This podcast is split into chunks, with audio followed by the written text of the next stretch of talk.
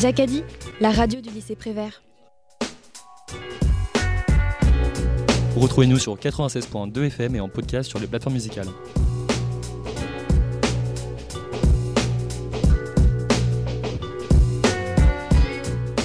Bonjour, bienvenue. Aujourd'hui, nous nous retrouvons pour un numéro spécial de Balance ton égalité. Nous allons vous présenter Sophie Roquelin, une sage-femme libérable et sexologue. Balance ton quoi? Balance ton égalité. L'émission 100% parité entre les filles et les garçons.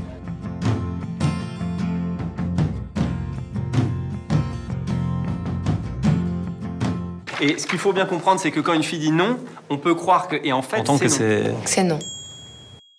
Bonjour Sophie, pouvez-vous nous présenter votre métier? Alors moi je vais vous présenter donc le métier de sage-femme et le métier de sexologue puisque j'ai deux activités. Euh, donc le métier de sage-femme, euh, ça consiste en, en prendre soin euh, de- et recevoir euh, des femmes tout au long de leur vie, donc euh, de l'adolescence euh, à au post-ménopause. Les sages-femmes proposent du suivi euh, gynécologique de prévention, du suivi autour de la préparation à la naissance, du suivi de grossesse, suivi de grossesse euh, normale, suivi de grossesse pathologique. On fait aussi donc de la préparation à la naissance. On suit les patientes euh, lors de leur euh, accouchement et après leur accouchement. On accompagne les parents aussi après l'accouchement euh, dans leur premier moment de, vie de jeunes parents. Euh, on suit les bébés au tout début de leur vie, le premier mois, pour euh, des problèmes de- pour l'allaitement, l'alimentation, les suivis du poids. en fait, c'est un métier très riche, donc on fait beaucoup de choses. On fait aussi de la rééducation du périnée pour beaucoup. Donc ça, c'est plutôt en libéral quand on n'est pas à l'hôpital. Euh, Qu'est-ce qu'on fait d'autre? On a un rôle autour de l'IVG, euh, donc de l'orthogénie. On propose, on peut accompagner, pas tout le monde, hein, mais certaines sages-femmes proposent de, l'orthogénie, c'est-à-dire des IVG, euh, l'accompagnement des IVG en ville, à domicile, euh, jusqu'à 9 semaines d'aménorrhée, donc c'est-à-dire 7 semaines de grossesse, quand il n'y a pas de contre-indication. Sinon, ça peut être fait aussi à l'hôpital. Qu'est-ce qu'on fait d'autre? On peut être au cou- on peut œuvrer euh, dans les centres de PMA, de procré- procréation médicalement assistée. Et euh, on dépiste les violences également. Enfin, la liste est longue, mais on va en parler au fur et à mesure, je pense, par rapport aux questions. Mais la liste est longue et c'est une profession qui est assez euh, transversale, en fait. Je voulais vous poser une question. Est-ce que vous faites des consultations de mineurs sans adultes, sans accord parental? Alors on peut recevoir les mineurs euh, avec euh, leurs parents euh, quand ils sont au courant et qu'ils sont d'accord. De toute façon, on propose toujours de voir le mineur tout seul. À un moment donné, on fait sortir les parents, on peut les accueillir au début et puis à un moment donné, on essaie de les voir tout seul.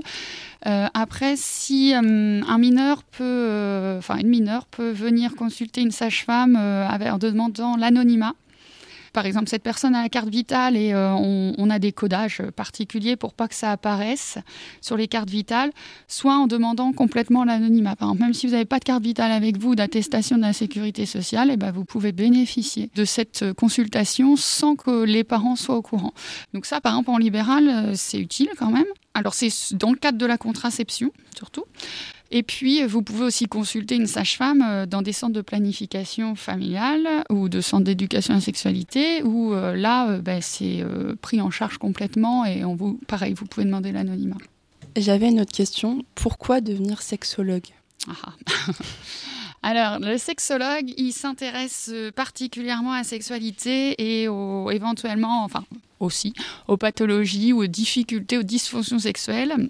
Euh, moi, j'ai voulu être sexologue, c'est-à-dire que j'ai voulu pousser ma formation un peu plus loin que celle de sage-femme parce que euh, on est, en tant que sage-femme, on est confident vraiment de l'intimité euh, des, femmes et des couples. Et on se retrouve des fois, ben, comme, comme tout le monde, un peu sans avec des, méconnaissances autour de la sexualité, même quand pourtant c'est notre métier. Hein, le, métier de sage-femme, il touche quand même l'intimité et les zones génitales, donc on devrait connaître, mais on n'est pas beaucoup formé euh, autour de la sexualité. Et on est comme tout le monde, on a aussi nos, nos préjugés, euh, nos, voilà, nos, nos limites, nos, nos euh, méconnaissances. Et le fait de se former, ça m'a vraiment amené euh, à découvrir des choses, à faire évoluer ma mentalité personnelle et à pouvoir mieux accompagner du coup les patientes et les patients.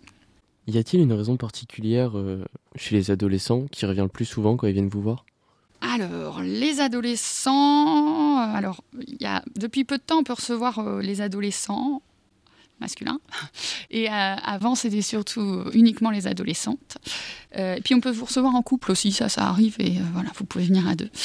La majeure partie des, motifs de consultation, c'est la contraception. En général, voilà, c'est ça. Donc, on peut demander une contraception. Alors, sachez que vous n'avez pas justifié votre demande de contraception. Vous n'avez pas besoin de dire je donne une contraception parce que j'envisage ou j'ai déjà des rapports sexuels. On peut demander, euh, on peut demander une contraception sans se justifier. Vous avez tout à fait le droit.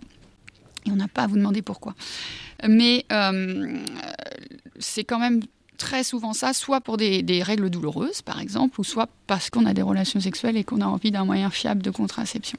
Comment est-ce qu'on vient euh, voir une sexologue Comment on vient voir une sage-femme quand, par exemple, bah, on est jeune, on n'a personne avec qui en parler et nos parents sont euh, parlent pas du tout de ça. Donc, euh, enfin, ça peut mener à des situations des fois complexes parce que bah, il y a des jeunes filles qui arrivent bah, au moment du collège, elles ont leurs règles et bon, elles se disent elles sont en train de te dire qu'elles vont mourir parce qu'elles savent pas ce que c'est.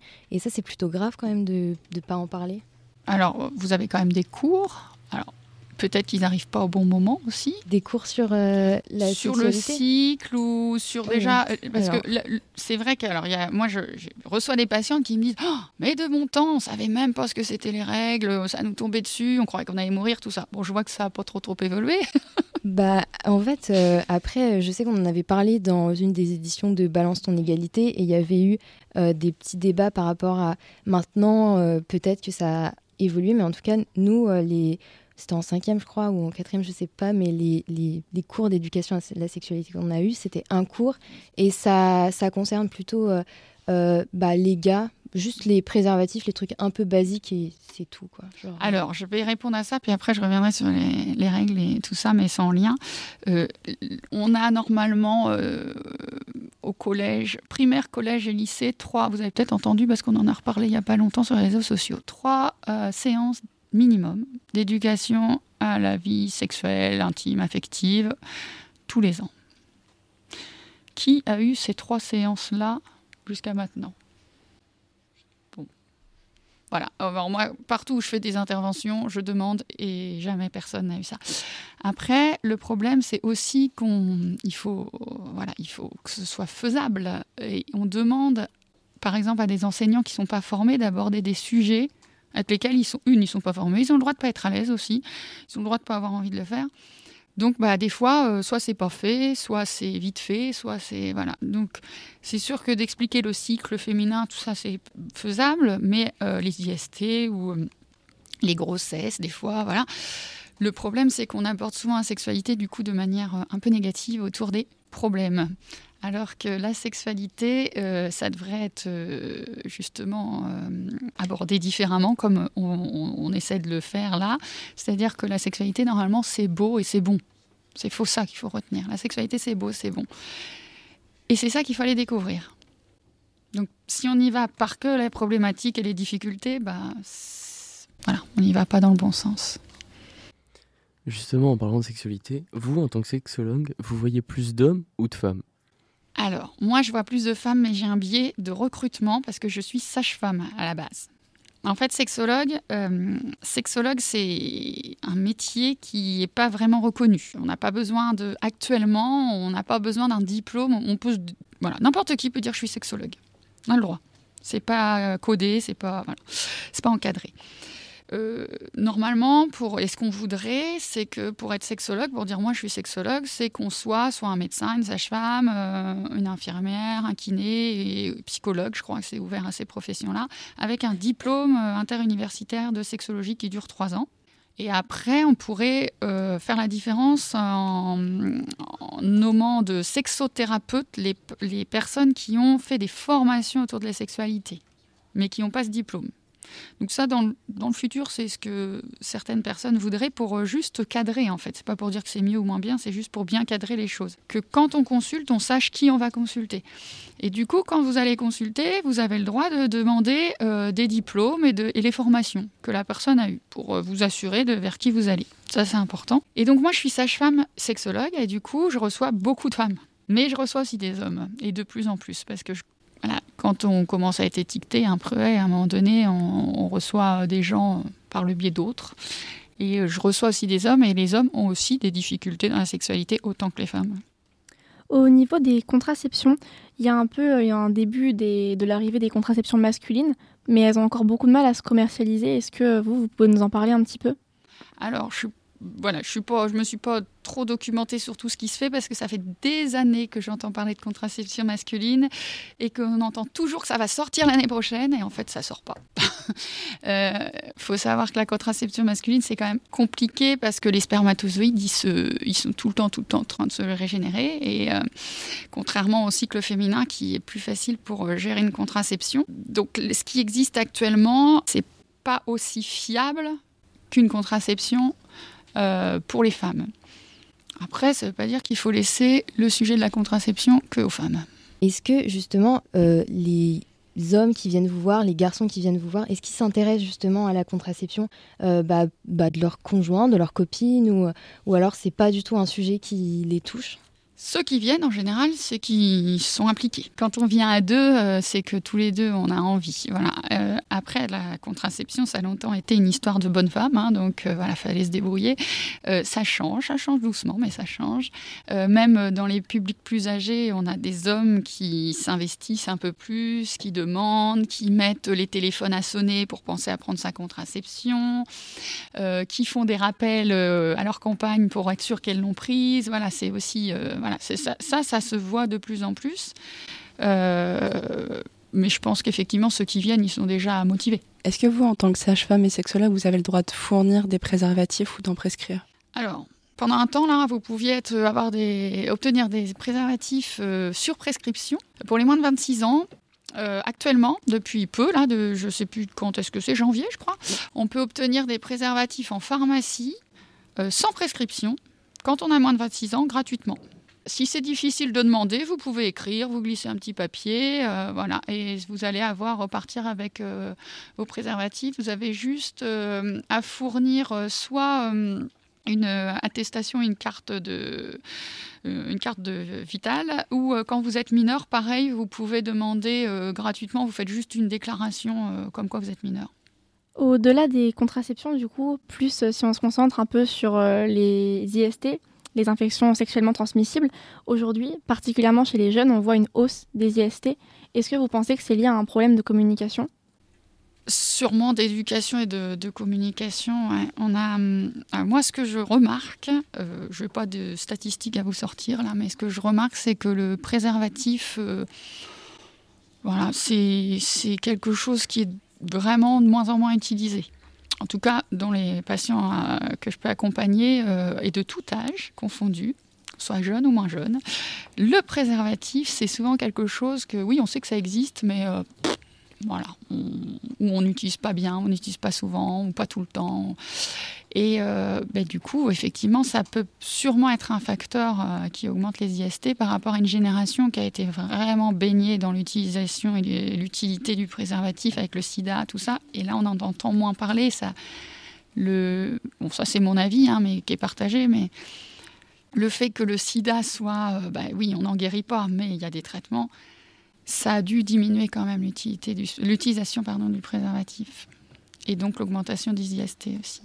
Est-ce que pour vous, il y a des solutions pour mieux sensibiliser bah, du coup un peu toutes les générations? Parce que je pensais que c'était plus les jeunes, mais apparemment c'est tous les âges. Et eh ben, comme pour tout, en parler, voilà, comme là par exemple, euh, faire de l'éducation, en parler en consultation aussi. Hein, c'est pas toujours abordé, mais il euh, euh, faut vraiment en discuter de tout ça. Faut, voilà. Il y a tellement de choses à aborder qu'on ne peut pas tout aborder en une consultation, mais au des cours des consultations, il faut en parler. Donc ça, bah, ça peut être tous les professionnels, hein, euh, voilà, il n'y a pas que les, que les sages-femmes. Euh, ça peut être entre vous aussi, ça peut, tout le monde a un petit rôle à jouer euh, aussi avec ça. Est-ce qu'à part les préservatifs, vous pouvez fournir des protections hygiéniques pour les femmes les plus démunies? Alors non, ça actuellement, on n'a pas accès à ça. Alors dans les associations, oui, il y a des, associations qui peuvent. Et d'ailleurs, toutes les associations caritatives essayent de. Souvent, c'est une demande hein, de, recevoir en don des, serviettes hygiéniques ou des protections euh, féminines parce que euh, c'est un vrai budget et c'est un vrai problème d'accès pour certaines femmes. Aujourd'hui, on parle donc de plus en plus de la prise en charge financière des protections hygiéniques. Euh, quel est votre, un peu votre avis sur la question? Bah, c'est vrai que c'est voilà si on, s'intéresse euh, au sexisme et à l'égalité des sexes, euh, là c'est une sacrée différence entre hommes-femmes et c'est un sacré budget parce que ça coûte cher. Donc sûrement que tout ça, ça, viendra sûrement là. Il y a déjà les préservatifs qui sont pris en charge ou ça va peut-être et j'espère venir après les, les, protections féminines. Mais ce serait chouette que ce soit pas quelque chose qui soit soit un vrai budget et que du coup certaines femmes puissent pas les s'en procurer, et puis que ça reste un problème de femmes au final. Est-ce que vous pouvez nous parler en quelques mots des risques d'une grossesse euh, chez une adolescente? Alors, est-ce que vous croyez que c'est risqué, plus risqué, moins risqué? Quel est votre avis? Je pense que c'est un peu plus risqué parce qu'en tant qu'adolescente, on vit toujours ses parents, on n'est pas indépendante financièrement, on peut, on est seul. Puis même parfois, euh, t'es pas sûr de rester toute la vie avec ton copain, donc peut-être qu'au bout d'un an, il va se barrer, quoi. C'est des histoires qui arrivent, ouais. Sur le plan médical, est-ce que vous savez s'il y a plus de risques? Sur le plan médical, après, je pense que ça dépend où on place euh, l'âge de l'adolescence. Une jeune fille qui a 16, 17, 18 ans, techniquement, son corps, il est tout à fait apte euh, à recevoir un enfant. Après, moi, en effet, je pense qu'au niveau du développement, c'est plus compliqué pour, euh, pour la mère et pour l'enfant. Alors, comme vous m'aviez prévenu de la question, j'ai cherché les dernières. ça, c'est bien. Euh, parce que ça change. Pendant longtemps, on a dit que c'était voilà, il y avait des risques d'avoir des grossesses adolescentes, des risques médicaux. Euh, là, le, collège des gynécos, il dit que euh, a priori, il n'y a pas spécifiquement de, hausse de risque pour la grossesse en elle-même, hein, de risque, je sais pas, d'hypertension, de, de, choses comme ça. Par contre, il y a plus de risques, ça c'est toujours d'actualité, de prématurité euh, ça, c'est effectivement euh, en lien. Et puis, comme vous l'avez dit, euh, tout dépend dans quelle situation est la jeune fille. Parce que si elle est dans une situation de précarité, de grande précarité, qu'elle n'est pas accompagnée par ses parents, que peut-être elle est toute seule, elle se retrouve toute seule, bah, elle va pas être dans les mêmes conditions. Donc, effectivement, ça peut augmenter le risque. Mais si elle est dans des bonnes conditions, pas forcément. Pour rester un peu sur le thème de la maternité, j'avais lu beaucoup d'articles sur le déni de grossesse Apparemment, c'était surtout euh, chez les jeunes. Est-ce que vous pourriez un peu nous en parler? Je ne sais pas si vous avez déjà eu des cas, s'il y a des facteurs qui, donnent plus de risques à être euh, à subir un déni de grossesse? Alors, Je ne suis pas une spécialiste du déni de grossesse, mais euh, il y a, des dénis de grossesse, oui, il y en a, ça arrive, pour plein de raisons, et c'est quand même une question compliquée, je pense. Ça peut être chez les jeunes. Alors, il y, a le déni, euh, le vrai déni où la, personne, elle sait vraiment pas qu'elle est. C'est une protection. Hein, voilà, euh, son corps, euh, il sait, mais ça se voit pas parce qu'au niveau psychique, on se protège et c'est inconcevable d'être enceinte ou voilà. Donc, bah, on n'a pas, on n'a pas de manifestation de signe de grossesse. Et c'est vraiment. Hein, des fois, on peut entendre bah, comment ils n'ont pas vu l'entourage. Mais nous, en tant que sage-femme, on sait, on a vu des fois des patientes arriver euh, sans ventre, sans rien, et puis on les revoit deux jours après, une fois qu'elles savent qu'elles sont enceintes, et là, le ventre, il est ressorti. Et euh, ça se voit. Parce que tellement que le cerveau, il, est, il se protège et il se considère que voilà, il n'y a pas de grossesse, bah, manifestement, cliniquement, il n'y a pas de signe. Donc ça, c'est assez impressionnant. Euh, ça peut être aussi des fois un, un, déni de grossesse qui est un peu différent, c'est-à-dire que bah, on peut ne pas pouvoir le dire parce qu'on a peur, on a peur de la réaction par exemple de ses parents. Si on reprend euh, l'exemple d'une jeune fille euh, euh, qui pourrait avoir peur de le dire et qui pourrait cacher sa grossesse, mais c'est pas un vrai déni. Vous voyez, c'est pas voilà, c'est enfin c'est volontaire, on le sait, on sait qu'on est enceinte, mais on, essaie de se dire non, c'est trop compliqué, voilà. à l'inverse du déni de grossesse, est-ce que vous avez eu des cas de grossesse nerveuse? Quand la femme se persuade d'être enceinte alors qu'elle ne l'est pas alors, j'ai quelques patientes des fois qui auraient très très très envie d'être enceinte, effectivement, qui avaient vraiment très envie et qui me disent je crois que je suis enceinte, euh, j'ai fait, c'est rare, hein, mais on a tellement envie d'être enceinte que euh, des fois on n'a plus nos règles. D'ailleurs, on a un retard de règles, on peut avoir euh, les seins tendus, voilà, comme des manifestations de, de grossesse, de début de grossesse. Mais mon test il est négatif. J'ai beau faire pipi sur mon test urinaire, toujours négatif. Euh, donc on fait une prise de sang, quand c'est comme ça, et la prise de sang, elle dit oui ou non. Si la prise de sang, euh, donc on recherche les bêta-CG, vous avez peut-être déjà entendu parler de ça. Si c'est positif, on est enceinte. Si c'est négatif, c'est qu'on n'est pas enceinte. Mais il y a des gens qui ont tellement envie d'être enceinte que oui, ils peuvent avoir des, signes. Est-ce que vous avez déjà entendu et eu des cas de grossesse extra-utérine? Parce qu'on en entend beaucoup parler en ce moment. Est-ce que vous savez ce que c'est une grossesse extra-utérine? C'est euh, lorsque euh, l'embryon se développe dans la trompe de Fallope. Ouais. Quand il y a une grossesse qui est ailleurs que dans l'utérus, donc c'est souvent dans la trompe, parfois dans les ovaires, mais souvent c'est dans la trompe. Alors euh, ça, ça arrive, hein, pas si rare que ça, j'ai pas les chiffres en tête, mais euh, ça arrive euh, notamment, d'ailleurs, c'est un des risques du tabac, du tabagisme. Euh, j'en profite pour parler de ça en passage. c'est, pas parce qu'on fume qu'on va avoir des grossesses extra-utérines, mais il y a plus de grossesses extra-utérines chez les, femmes qui fument parce que la, mobilité de, la trompe est diminuée. Et du coup, euh, c'est une grossesse qui peut pas euh, aboutir en fait. C'est, ça donne soit on interrompt la grossesse, enfin de toute façon on la laissera pas aller parce qu'elle elle peut pas se développer dans la trompe et donc euh, c'est très dangereux. C'est si elles seront, ça fait des hémorragies. Donc les grossesses extra-utérines, on arrête les grossesses. Qu'est-ce que vous pensez de la société qui dit que femme est égale à enfant? Bah, on, est, on a le droit de faire ce qu'on veut et on n'est pas obligé d'avoir des enfants et les hommes non plus. Et voilà, faisons ce qu'on a envie. Si vous voulez être dans la norme, après c'est une question de norme. Si vous voulez être dans la norme, il faut sûrement avoir euh, donc une maison, euh, un mari, une femme. Hein, si on prend la norme, même si c'est en train de changer quand même dans la, voilà, dans la société, mais c'est à peu près ça. Le chien, la voiture, les enfants. Alors deux enfants, normalement, je crois qu'on est presque à deux, on est moins, hein, mais euh, statistiquement, ça doit être un 7, je crois, mais on va pas les découper. Donc on va dire deux enfants. Et là, vous êtes dans la norme. Mais on a le droit de pas être dans la norme. C'est bien aussi. Donc on a le droit d'avoir une famille nombreuse si on a envie et on a envie de pas avoir d'enfants si on n'a pas envie. On a le droit. J'ai vu aussi qu'il y avait énormément de cas où suite à l'accouchement, l'enfant était placé en famille d'accueil ou alors dans des foyers spéciaux.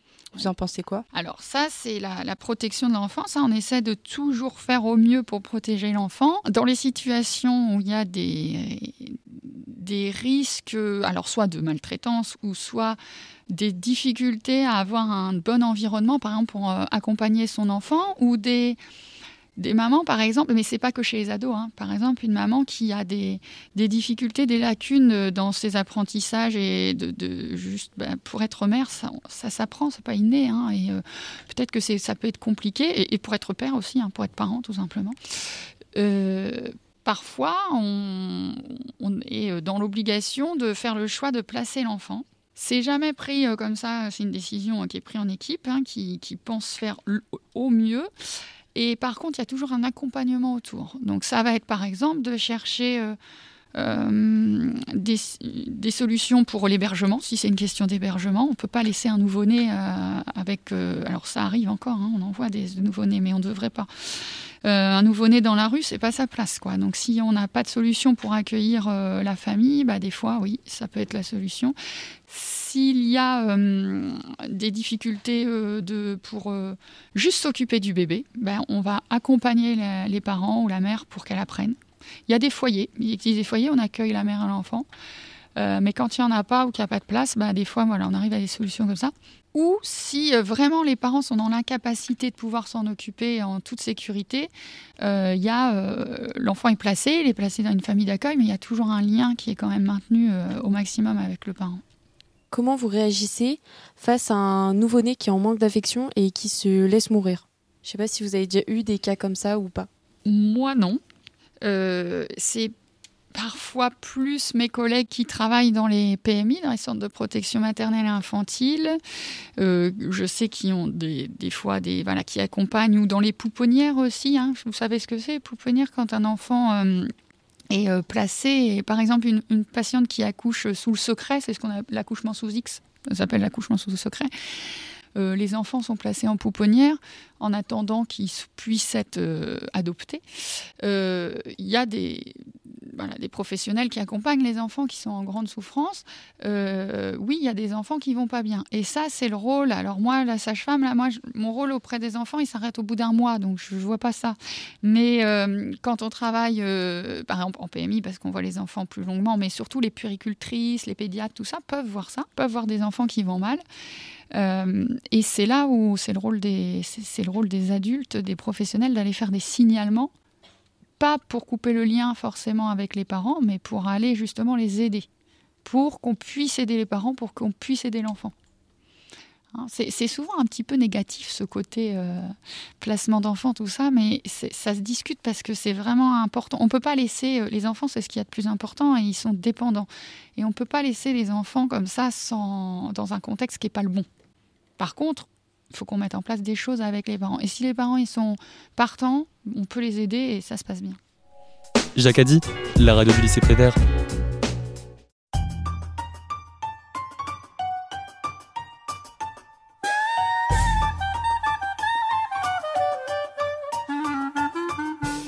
J'ai pris une claque et un taxi la première fois que tu m'as plu. J'étais arrivée dans ta vie et j'en suis toujours pas revenue. Mais fallait bien que ça se complique. Alors alors tu m'as fait ça aux douze coups de l'horloge biologique. J'ai eu l'envie d'un enfant de moi. T'es fier de toi? Baby, baby, baby, boum. Il manquait juste une occasion. Baby, baby, baby, boum, c'est l'occasion qui fait lardon. Et c'est parti que du bonheur, de prise de tête en prise de poids. Toi tu t'emballes sur mes rondeurs, de crise de nerfs en crise de faim. On somatise à tour de rôle, un peu beaucoup passionnément. Nous deux, nous deux, c'est rock'n'roll. On cause les yettes, c'est décapant. Mais quel talent, baby, baby, baby, boom. Qu'on a l'air con, c'est trop mignon. Baby, baby, baby, boom, c'est l'occasion qui fait lardon. Dans les familles, ça devient sauvage, c'est un peu le choc et titan. Il y a les mamans qui causent mariage, ça donne envie de faire des parents. Et c'est la guéguerre au prénom, la lutte à mort et sans retour. On dira rien de toute façon. Pour l'instant, on l'appelle au secours, amour toujours, amour toujours. Baby, baby, baby, boom. C'est ça qui est bon. Baby, baby, baby, boom, c'est l'occasion qui fait l'ardent. Faut rester zen et philosophe, tout se passera bien, faut pas stresser. De toute façon, la catastrophe, c'est le baby blues qui est juste après. Mais comme il y a toujours une copine qui a une cousine qui s'y connaît,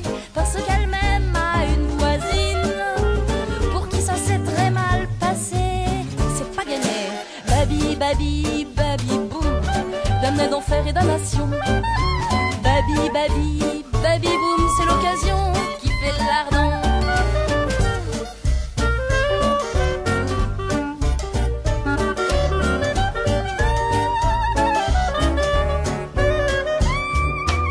Et puis au bout de neuf mois ferme, voilà le grand jeu du grand jour. Et c'est parti pour le grand chelem, et c'est parti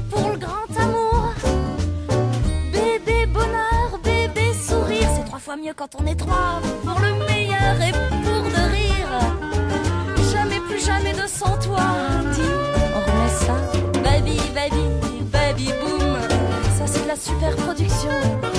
Baby, baby, baby, boom. C'est l'occasion qui fait l'ardent.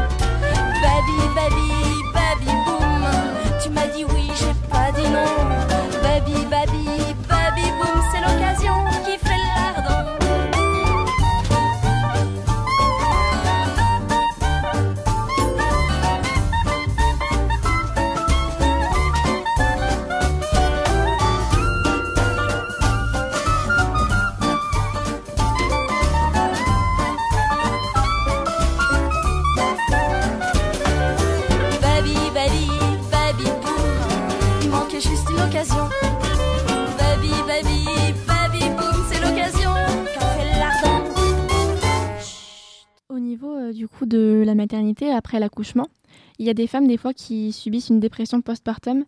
Comment ça se manifeste? Comment vous pouvez les accompagner? Est-ce qu'il y a des solutions un peu pour elles d'éviter ça? Alors ça, c'est un des rôles de la sage-femme. Et encore plus maintenant parce que depuis, euh, je crois que c'est janvier 2023, on a, mis en place des, des séances. Alors un peu comme la préparation à naissance. Je ne sais pas si vous savez comment ça se passe, la préparation à naissance, mais il y a euh, sept séances euh, prises en charge par l'assurance maladie en 100%. C'est-à-dire que même si vous n'avez pas de sécurité sociale, euh, enfin de mutuelle, pardon, vous pouvez en bénéficier, c'est tout pris en charge. En 7, c'est pas beaucoup, mais c'est pas assez pour tout ce qu'on a à dire, mais, mais c'est déjà bien. Et donc, ces 7 séances, ça va préparer à devenir, à l'accouchement, mais aussi à devenir parent. Sauf qu'après, il n'y avait plus ce genre de séance. On pouvait le faire en consultation, tout ça, mais. Et maintenant, on a donc depuis janvier la mise en place de séances postnatales. Donc une séance en individuel, vous allez pouvoir revoir euh, par exemple la sage-femme pour euh, discuter euh, bah, de l'arrivée du bébé, comment tout se passe, l'arrivée du bébé avec la mère, le, lien avec la mère, le lien avec le père, le lien aussi avec les frères et sœurs, voilà. Et là, on est là pour essayer de dépister les dépressions. Il y a aussi des séances en groupe, donc ça c'est chouette parce qu'on va pouvoir euh, discuter euh, des, questionnements, des difficultés qu'on peut avoir quand on accueille un, tout, un tout, petit nouveau-né. Et euh, la dépression du postpartum, en fait, c'est difficile parce que c'est souvent tu. C'est-à-dire que les mamans, elles vont pas bien, euh, bah, elles, font une dépression, elles ont, voilà, elles ont une perte d'envie, elles, euh, pleurent, elles sont tristes, euh, elles ont moins faim, voire dans les cas les plus importants, des fois, elles n'ont plus envie de s'occuper de leur bébé parfois. Mais ça, c'est pas le plus fréquent, mais c'est surtout qu'elles vont pas bien. Et c'est difficile de dire qu'on va pas bien quand on vient d'avoir un bébé, parce que dans la société, c'est pas très entendu. Hein, dans la société, c'est génial, on a des enfants, c'est super, euh, on doit être euh, souriante. Les réseaux sociaux nous aident pas, hein, vous avez dû voir, hein, il voilà, euh, on a la super poussette, on va se promener, euh, on est super bien habillé, maquillé, euh, tout est beau, tout est rose. Et dans la vraie vie, c'est pas toujours ça. c'est même pas très souvent ça. Il y a les nuits blanches, il y a les difficultés, les pleurs, le corps qui est plus tout à fait le même. voilà, il y a plein de choses en fait. La grossesse, elle dure neuf mois. On s'habitue et puis d'un coup, ça s'arrête et on a une chute d'hormones et on a un bébé qui est à côté de nous et qui est plus dans notre ventre. Enfin, tout change. On devient parent quand même pas. Hein, la responsabilité est quand même importante. Donc tout ça, ça fait qu'on peut faire une dépression du postpartum. Est-ce que ça vous arrive de devoir euh, entraver le secret euh, médical et pour aider euh, le long développement de l'enfant? Alors pour le, la mère ou pour le bébé? Pour la sécurité des deux Pour la sécurité. Si, de toute façon, si on pense, mais tout le monde, en fait, enfin, pas tous les professionnels, mais beaucoup de professionnels, si on pense qu'un enfant est en danger, mais même les citoyens d'ailleurs, si on pense qu'un enfant est en danger, on, doit, se doit de signaler. Sauf certains professionnels dont je fais partie qui peuvent garder le secret euh, voilà le secret, euh, mais ça se discute et il faut euh, voilà des, fois on garde le secret le temps que les gens soient voilà soient ok pour qu'on en parle tout ça. Nous on a le droit de garder de pas signaler, mais normalement si vous voyez un enfant qui est en danger, vous devez faire un signalement. Voilà tout, citoyen et, euh, se doit de le faire. Parce que c'est un mineur. Après, les adultes, c'est autre chose. C'est-à-dire que la maman qui va pas bien, euh, si je crois qu'elle est en grand, grand danger, euh, oui, il, va falloir que je fasse quelque chose. Mais euh, si elle va mal, mais qu'elle n'est pas en grand, grand danger, et puis surtout, nous, on évalue tout ce qui est autour, c'est-à-dire toutes les aides autour. si le conjoint ou, la conjointe de cette dame est présente, que sa famille est présente, que voilà, il y a tout, tout un truc qui s'est mis autour, on va essayer d'encourager cette personne à les consulter, à aller se faire aider donc, bah, ça peut être consulter son médecin, ça peut être consulter un psychologue, un psychiatre, avoir peut-être un traitement, un accompagnement, essayer de savoir où est, le où est la difficulté, en fait, d'où vient le problème, par exemple, pour travailler ça, et puis qu'après, tout, tout s'arrange. Du coup, euh, sur, euh, ça fait beaucoup pour la femme quand elle accouche, après, la, après justement avoir accouché de son enfant. En ce moment, on parle beaucoup du congé paternité. Est-ce que vous pensez justement que c'est une solution qui pourrait aider la femme à mieux vivre? Parce que c'est vrai qu'on lui donne, on lui oblige à un congé maternité, mais finalement, elle ne se repose pas vraiment. C'est une très bonne solution, hein, je pense. Et moi, je vois la différence depuis que c'est mis en place. Euh, le père qui est présent tout le premier mois, c'est vraiment. Alors, en plus, des fois, il prend ses vacances, tout ça, donc c'est même des fois plus. Et euh, ça, ça change vraiment la donne. Alors, il y a un truc déjà, c'est. Euh, au moment du Covid, on a pu autoriser de visite à la maternité. Et euh, on s'est rendu compte que le fait qu'il n'y ait plus de visite à la maternité, alors au début ça a été un peu compliqué pour tout le monde d'accepter ça, mais que le, père et la mère, ils pouvaient rester, enfin, ou les, les, parents, ils pouvaient rester ensemble à la maternité tranquille pour avoir le temps de se découvrir, découvrir le bébé, tout ça. Et que en sortant de la maternité, c'est pareil. Au début, les gens faisaient pas trop trop venir les visites à la maison, tout ça. Donc, ce, ce, moment où on prend le temps de se découvrir, c'est hyper important. Et puis euh, ben là, avec le père qui est là pendant un mois, c'est quand même super chouette. Euh, nous, on le voit aussi dans les juste pour venir à une consultation. On se rend pas trop compte, mais quand on a un nouveau-né, euh, être à l'heure au rendez-vous, alors qu'il faut penser soit au biberon, soit à la tétée, soit le changer parce que là, c'est forcément c'est là où il a fait pipi ou caca. venir avec le, le cosy qui est assez lourd. Tout ça, c'est des fois, c'est un petit peu difficile. Euh, le fait qu'il y ait le conjoint qui soit là, qui puisse aider, apporter, et puis surtout à soutenir euh, la personne qui vient d'accoucher, euh, la femme qui vient d'accoucher, c'est quand même une belle avancée. Alors peut-être que c'est pas assez, hein, mais c'est déjà très bien. Vous avez parlé de l'homme et la femme qui pouvaient rester tranquilles à la maternité. Euh, que pensez-vous des amis ou même de la famille qui viennent rendre visite à la maman alors qu'elle a poussé pendant 48 heures et qu'elle est épuisée Et là, il y a tout le monde qui arrive d'un coup et qui touche le bébé et la mère? Eh ben, c'est à nous de, alors c'est au couple de, réfléchir un petit peu à ça, de peut-être euh, pas prévenir tout le monde tout de suite, de prendre le temps de se découvrir, de peut-être prévenir que les personnes qu'on a envie, les personnes vraiment importantes, quelques personnes, et puis après on préviendra tout le reste. Et, on a le droit de refuser, en fait, on a le droit de refuser des visites. C'est pas facile, hein, mais on a le droit de refuser, on a le droit. Alors depuis le Covid, euh, c'est rigolo, les gens ont pris l'habitude quand même de se laver les mains, chose qu'ils faisaient pas avant de toucher un bébé, hein. pas beaucoup. Maintenant, c'est un petit peu plus, mais de se laver les mains, de si on est malade, de peut-être pas venir voir un nouveau-né, ça arrive encore, hein, mais c'est un peu moins qu'avant. Euh, mais tout ça, les parents, ils ont le droit de dire euh, bah non, attends, t'es malade, tu viens pas, ou tu mets un masque, ou tu te laves les mains, ou voilà. C'est aussi à nous de s'imposer. Bah, c'est comme le fait, par exemple, euh, pendant la grossesse de la femme, que les gens son, touchent son ah. ventre, qu'ils sont là en mode félicitations, ils caressent son ventre, alors qu'elle a peut-être pas bonne question. très bonne remarque. Qu'est-ce que vous en pensez, vous, qu'on touche le ventre comme ça de, de quelqu'un parce qu'on est content pour, euh, pour cette personne et on a envie d'aller lui toucher le ventre, ça fait envie. Euh, moi, je pense que c'est pas normal, que c'est la vie privée de la personne et euh, à moins de lui avoir donné son, enfin, demandé son avis avant, je pense que non. Enfin, faut s'abstenir, quoi. Donc c'est une histoire de consentement, encore une fois. C'est le consentement de se laisser toucher ou de toucher l'autre sans son accord.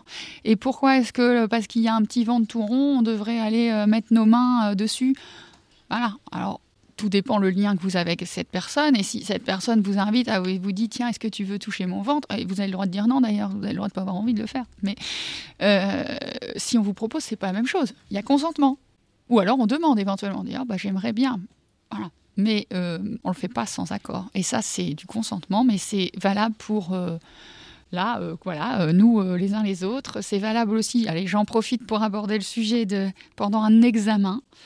Quand vous allez chez le médecin, quand vous allez chez la sage-femme, le gynéco ou je ne sais quel spécialiste, euh, on devrait vous demander pour vous toucher. Alors c'est vrai que des fois, pour faire l'attention, prendre l'attention, euh, bon, on ne demande pas toujours. Mais euh, par exemple, avant un examen gynécologique, on doit vous demander, on doit vous prévenir, vous expliquer ce qu'on va faire et on doit vous demander l'autorisation de pouvoir le faire ou de vous demander si vous êtes prête, de nous dire quand vous êtes prête et vous avez le droit de refuser. C'est-à-dire que si c'est pas le moment, si déjà faudrait, faut que ce soit justifié, puis si c'est pas le moment, vous avez le droit de dire, bah non, aujourd'hui en fait là, euh, j'ai pas envie, et puis bah c'est pas grave, on, voilà, ce sera une autre fois. J'ai pu discuter avec une infirmière euh, de mon entourage et euh, justement pour revenir aux côtés de toucher ce patient, elle m'expliquait que maintenant ça devenait trop excessif en fin de compte puisque tout le personnel médical euh, se retrouvait un peu gêné face à devoir toucher le patient pour euh, des simples consultations. Vous en pensez quoi? Parce que euh, à partir du moment où les médecins se prennent des plaintes sur leur façon de faire, alors qu'il n'y avait aucun arrière-pensée, enfin voilà. En fait, pendant longtemps, on a, hum, on s'est donné le droit. moi, quand j'ai fait mes études, on m'a jamais dit il faut que tu demandes avant d'examiner quelqu'un. En fait, et j'ai vu, je faisais des stages, je voyais euh, des gynécos, alors hommes ou femmes, hein, euh, voilà, des, gynécologues ou même des collègues sages-femmes euh, qui examinaient sans, sans prévenir sans demander l'accord, parce que ça se faisait pas, c'était pas venu jusqu'à notre tête euh, de se dire que ce serait peut-être une bonne idée. Euh, donc ça faisait partie, en fait on se dit, euh, bah, la personne quand elle vient chez le gynéco pour une consultation gynéco, elle sait qu'elle va avoir un spéculum, un toucher vaginal, voilà, elle sait. Alors, bah, on va pas lui demander, puis on va, la prévenir. Bah si, en fait, il faut. Alors, voilà, on peut peut-être dire, bon, bah, euh, je sais pas, si on est infirmière et qu'on prend une tension et que on ne fait pas des gestes aussi invasifs, on peut peut-être se mettre d'accord en disant, tout ce que je vais faire là, si à un moment donné vous n'êtes pas d'accord, vous devez me le dire. Vous me dites stop, vous me dites non, vous avez le droit, vous voilà. Peut-être qu'on peut faire ça. Après, moi personnellement, je pense que euh, j'ai pris l'habitude, par exemple, de demander aussi avant, alors avant de faire l'examen des seins, oui, je demande, mais avant de toucher le ventre d'une femme enceinte, euh, en tant que sage-femme, hein, on touche des ventres de femmes enceintes tous les jours. Avant, euh, je ne demandais pas forcément. Je me disais, bah, ça fait partie de l'examen. Je ne sais pas si vous savez, mais on mesure la hauteur de l'utérus, on palpe l'utérus pour voir si tout va bien, le bébé, puis on écoute le cœur du bébé. Je demandais pas toujours avant de faire ça. Maintenant, avant de mettre mes mains sur le ventre, je demande. Parce que, voilà, j'ai avancer dans ma réflexion et dans ce que j'ai appris. Donc quand vous, si on vous le demande pas, vous avez le droit de refuser. Quand vous allez chez le médecin, si vous avez un truc qui vous choque ou que vous savez pas ce qu'on va vous faire, vous demandez et vous refusez si vous avez envie. Euh, ben, en ce moment, il y a aussi un autre tabou qui se, qui se brise, mais enfin un tabou, je sais pas, mais autour justement des violences gynécologiques, mais sans forcément que ce soit des violences volontaires, mais juste des femmes qui, bah, qui, qui sont pas effrayés, mais un peu euh, qui veulent pas aller chez le gynécologue parce que il y a certains gestes qui sont justement intrusifs et parfois qui sont faits avec plus ou moins de douceur et bah forcément certaines femmes n'ont pas les mêmes sensibilités donc euh, parfois euh, par exemple à une patiente ça va pas du tout faire mal et à une autre oui mais donc ça ça paraît ça ça rentre pareil comme les extrêmes douleurs des règles ça rentre dans un truc qui est normal pour la société alors que pas forcément. Ben, vous avez raison. C'est voilà, il faut aborder le sujet comme ça.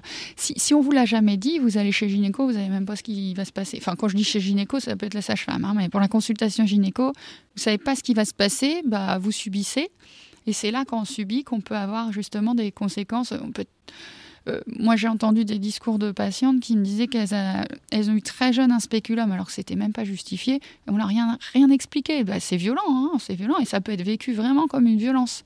Euh, sexuelle, en fait. Enfin, gynécologique, on appelle ça. Alors qu'effectivement, sûrement que le gynéco, ce jour-là, il avait, il n'a pas fait ça dans cette intention-là. Mais ce qui est important, c'est comment nous, on le reçoit. C'est ça qui est important. Donc, si on explique aux, gens euh, comment ça va se passer une consultation, euh, de toute façon, quand on est jeune, normalement, avant 25 ans, on n'a pas spécialement besoin de vous examiner sauf s'il y a une problématique euh, particulière. Et dans ce cas-là, on vous explique. On peut vous faire voir ce que c'est déjà un spéculum. Si vous ne savez pas, on peut vous expliquer comment ça va se passer. Et surtout, on vous laisse le choix de dire non. Et là, comme vous vous sentez en sécurité, ça se passe bien. Charlotte a parlé un peu des problématiques qui, sont, ont du mal encore à être abordées et sur lesquelles il y a encore des tabous qu'on ne sait pas trop encore comment euh, en parler. Et a parlé justement des douleurs très très intenses pendant les règles. Et souvent on dit bah, c'est normal, toutes les femmes ont mal quand elles ont leurs règles. Et en fait souvent ça cache euh, de l'endométriose. On en parle aussi des fois pendant les douleurs, pendant les rapports. Des femmes qui ont très très mal pendant des rapports sexuels et on leur dit bah non c'est normal. Ou bien juste elles n'osent pas en parler, elles se disent bah non je vais lui faire plaisir, je vais, je vais éviter de trop trop m'épancher là-dessus. Et souvent, ça cache du vaginisme, de l'endométriose ou autre. Est-ce que vous pouvez, vous, un peu nous en parler? Est-ce que vous avez souvent des cas? Comment ça se passe? L'endomètre, c'est le tissu qui est à l'intérieur, c'est la muqueuse qui est à l'intérieur de, l'utérus. Et tous les mois, l'endomètre, il s'épaissit pour euh, normalement accueillir une grossesse. Et puis, bah, quand c'est pas le cas, du coup, voilà, il est euh, détruit et il se trouve évacué euh, dans les règles, par les règles. Ce sont les règles. Euh, parfois, quand on a de l'endométriose, alors ça, on ne sait pas encore bien tout non plus, mais on a des pistes. Euh, l'endomètre, il va se retrouver ailleurs que dans l'utérus. Alors, soit il va aller euh, dans l'utérus, dans la muqueuse de l'utérus, c'est l'adénomyose, soit il va aller à l'extérieur et c'est l'endométriose. On peut en avoir sur la vessie, donc ça fait souvent des petits nodules. On peut en avoir sur la vessie, on peut en avoir euh, dans le cul-de-sac vaginal postérieur, ça, ça veut dire que c'est derrière l'utérus. On peut en avoir sur les intestins, on peut en avoir sur les ovaires, on peut en avoir, on, en a même retrouvé euh, euh, au niveau cardiaque, au niveau cerveau. Donc, c'est ce tissu-là, en fait, il n'a rien à faire ici. Normalement, il devrait être dans l'utérus. Et comme il est soumis au rôle des hormones, hein, puisque bah, les règles, c'est hormonal, hein, donc bah, lui, il est soumis aussi, ce tissu-là, aux hormones, eh ben, il va y avoir une, euh, soit un saignement, soit euh, euh, une inflammation au moment où il y a les règles, par exemple, et ça peut donner du coup des, douleurs complètement inexpliquées. On peut avoir très très mal au ventre si c'est par là, mais quand c'est au niveau du cerveau, vous voyez, avant qu'on fasse le diagnostic quand même. Vous connaissez les statistiques? C'est une femme sur dix. Alors peut-être que c'est comme les violences sexuelles, je pense que c'est plus. Mais bon, une femme sur dix, c'est déjà, ça paraît beaucoup, hein, mais c'est peut-être même plus que ça. Parce qu'en fait, pendant longtemps, on n'a pas trop su. On D'ailleurs, on ne sait pas encore tout. Euh, et pendant longtemps, on a dit que c'était. euh, alors, je ne vais pas vous choquer, hein, parce que je suis sûre que vous avez déjà entendu ça, mais euh, les, his- les histoires de bonnes femmes et de leurs règles, qu'on mal, tu sais, dans leur tête, voilà, c'était comme on savait pas, c'était comme ça.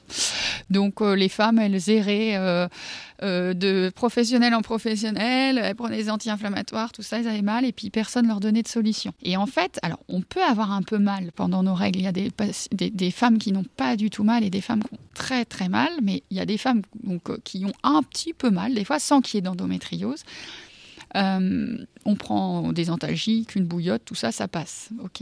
Par contre, quand on a très très mal au point de louper euh, le- l'école ou le travail ou euh, quand on a mal pendant les rapports sexuels, tout ça, il faut aller dans tous les cas faire un bilan. Alors, euh, il, faut aller, euh, bah, il faut aller voir un professionnel qui est un petit peu euh, formé sur l'endométriose, en tout cas qui, a ça en tête. Alors, de plus en plus quand même, parce qu'on en entend beaucoup parler, et nous, on est de plus en plus formés. Et puis après, il faut faire tout un bilan avec des gens qui s'y connaissent, des spécialistes. Donc, il y a notamment des examens comme l'IRM, mais qui doivent être faits au bon moment et qui doivent être lus par des professionnels qui savent bien, qui connaissent bien le problème. Donc, en fait, le diagnostic, il est long. Souvent, il est long, bien qu'il soit de plus en plus court. Et il est compliqué. Mais c'est assez fréquent. hein. C'est au moins une femme sur dix. Le vaginisme, c'est euh, une contraction involontaire des muscles du périnée euh, qui empêche toute euh, pénétration dans le vagin. Donc ça peut être total ou partiel, ça peut être situationnel, on appelle ça. Donc euh, par exemple, on peut très bien euh, pouvoir examiner avec un spéculum, mais pas pouvoir avoir une pénétration avec le sexe. On peut avoir une pénétration d'un doigt possible, mais pas de deux doigts ou pas du sexe. Enfin voilà, tout est possible. Et ce qu'il faut bien entendre, c'est que c'est euh, vraiment involontaire. C'est-à-dire que les muscles du périnée, donc les muscles du c'est les muscles qui sont notamment à l'entrée du vagin et sur les côtés, puis plus profondément. Pour une raison indéterminée, enfin, en tout cas qui n'est pas consciente, ils vont aller se contracter et empêcher vraiment la pénétration. Et même si vous avez très très très envie que la pénétration puisse se faire, ou que vous vous dites bah, je suis chez la sage-femme, tout va bien, je veux qu'elle m'examine, c'est pas possible, c'est involontaire. Donc ça sert à rien de forcer, surtout il faut pas forcer, il faut pas se forcer et il faut pas que l'autre en face y force parce qu'on renforce le mécanisme. Et plus on renforce le mécanisme, plus il va être long à en sortir. Alors ça c'est des, difficultés euh, complexes mais qui sont voilà on peut peut guérir de ça, hein. Euh, mais il faut être pris en charge par des gens qui connaissent bien, donc les sexologues, les sages-femmes, les gynécos, tout ça, certains et certaines. Et euh, il y a tout un travail à faire, mais c'est souvent un peu long. Dans le cadre des violences sexuelles, est-ce que du coup vous intervenez dans les affaires avec les procès au niveau de la gendarmerie? Comment ça se passe? Alors moi, pas du tout, mais il y a des, y a des professionnels hein, euh, formés euh, justement à tout ça. Euh, moi, pas du tout, parce que moi, je vois plutôt les gens, c'est rare que je vois les, les personnes dans l'immédiat, en fait. De temps en temps, je peux être contactée par des personnes qui, qui viennent de vivre soit un viol, soit des violences sexuelles, et qui cherchent de l'aide. Et je fais aussi partie d'une association qui s'appelle euh, Reprends Vie, c'est le réseau de prévention Normandie violences sexuelles. Euh, donc on est aussi contacté parce que les gens ils cherchent de l'info. Donc on est contacté par ce biais-là euh, régulière- régulièrement, mais pas tant que ça en fait. Le, le plus souvent c'est des violences qui se sont passées il y a plusieurs années, plusieurs mois au moins, mais souvent plusieurs années, voire beaucoup beaucoup d'années. Donc euh, il y a des professionnels qui, qui travaillent dans l'urgence. Donc l'urgence, ça va être euh, de- d'adresser, déjà d'écouter, hein, de- d'écouter, de, recevoir la parole euh, de ces personnes qui souvent ne font pas bien, de les orienter. Alors peut-être de les orienter euh, si euh, y a un dépôt de plainte qui est envisagé, tout ça, euh, bah, vers euh, euh, la gendarmerie ou la police, ou voilà. Et puis, éventuellement, de faire, dans ce cas-là, il y a un examen qui est proposé, qui est fait par un médecin légiste dans un service spécialisé. Alors, ça varie selon les, endroits où on habite, mais il y a des, lieux qui accueillent les victimes, les personnes victimes, et qui sont reçus par un médecin, donc qui est formé spécifiquement, qui va faire des prélèvements spécifiques, qui va faire un compte-rendu vraiment très adapté. Et ça, c'est hyper important, c'est parce que euh, ce, certificat-là, il a vraiment euh, une fiabilité, un poids euh, plus important que si moi, je reçois quelqu'un, que je fais un certificat, il aura moins de poids, parce que je suis pas médecin légiste. Et puis, il y a des prélèvements de fait aussi. Au cas où on va y faire un dépôt de plainte plus tard. Ou tout de suite d'ailleurs. D'accord. Et donc ces femmes que vous accompagnez après, qui viennent des fois des années plus tard, voire des dizaines d'années plus tard, euh, le suivi que vous faites avec elles, c'est plutôt un suivi psychologique? Oui, alors c'est très variable les suivis. Euh, moi, pour ma part, je suis pas psychologue, donc en fait, je vais aller travailler plutôt tout ce qui est euh, euh, autour de, et c'est souvent comme ça d'ailleurs que ça vient autour de problèmes de la, autour de la sexualité. En fait, les, violences euh, sexuelles, mais les violences tout court, ça peut avoir des répercussions euh, sur le quotidien. Hein. il y a des mécanismes qui se mettent en place et ça a des, des, répercussions sur la santé, sur le fonctionnement, sur les peurs, sur voilà, des blocages. Et moi, je vais travailler bah, en particulier sur les blocages autour de la sexualité, mais pas que ça. Et euh, je suis euh, personnellement formée en ce qu'on appelle en thérapie à médiation corporelle. Ça veut dire qu'on va essayer de travailler la tête, c'est-à-dire prendre conscience des choses dans sa tête. Mais comme ça suffit pas, souvent il faut aussi aller travailler le corps pour aller se euh, voilà, le, réconcilier le, corps et l'esprit qui a été euh, dissocié. Si on a le temps, on pourra peut-être discuter de ça, mais euh, et euh, voilà, essayer de travailler pour prendre conscience des blocages, des difficultés, puis d'aller les libérer. Est-ce que vous recevez régulièrement des personnes, peu importe, qui se rendent compte au cours de discussions avec vous que finalement certaines relations, bah en fait, elles n'étaient pas consenties et c'est tous les jours, tous les jours, enfin tous les jours. Bon, je pense tous les jours. Moi, c'est une question que je pose euh, systématiquement euh, aux gens quand je les vois la première fois, euh, tout comme je leur demande leur taille, leur poids, s'ils ont des allergies, je leur demande s'ils ont été victimes dans leur vie de violences, de violences physiques, verbales, morales, du harcèlement et des violences sexuelles. Il y a plein de gens qui me disent non, alors soit parce qu'ils n'ont pas envie de m'en parler, ils ont bien le droit, soit parce qu'ils ils sont sûrs qu'ils n'ont pas vécu de violence. Sauf qu'il il y a les amnésies, peut-être qu'on va reparler après, et il y a les, hum, le fait de ne pas savoir si on n'a pas le bon cadre, qu'on nous a pas bien expliqué, on ne sait pas.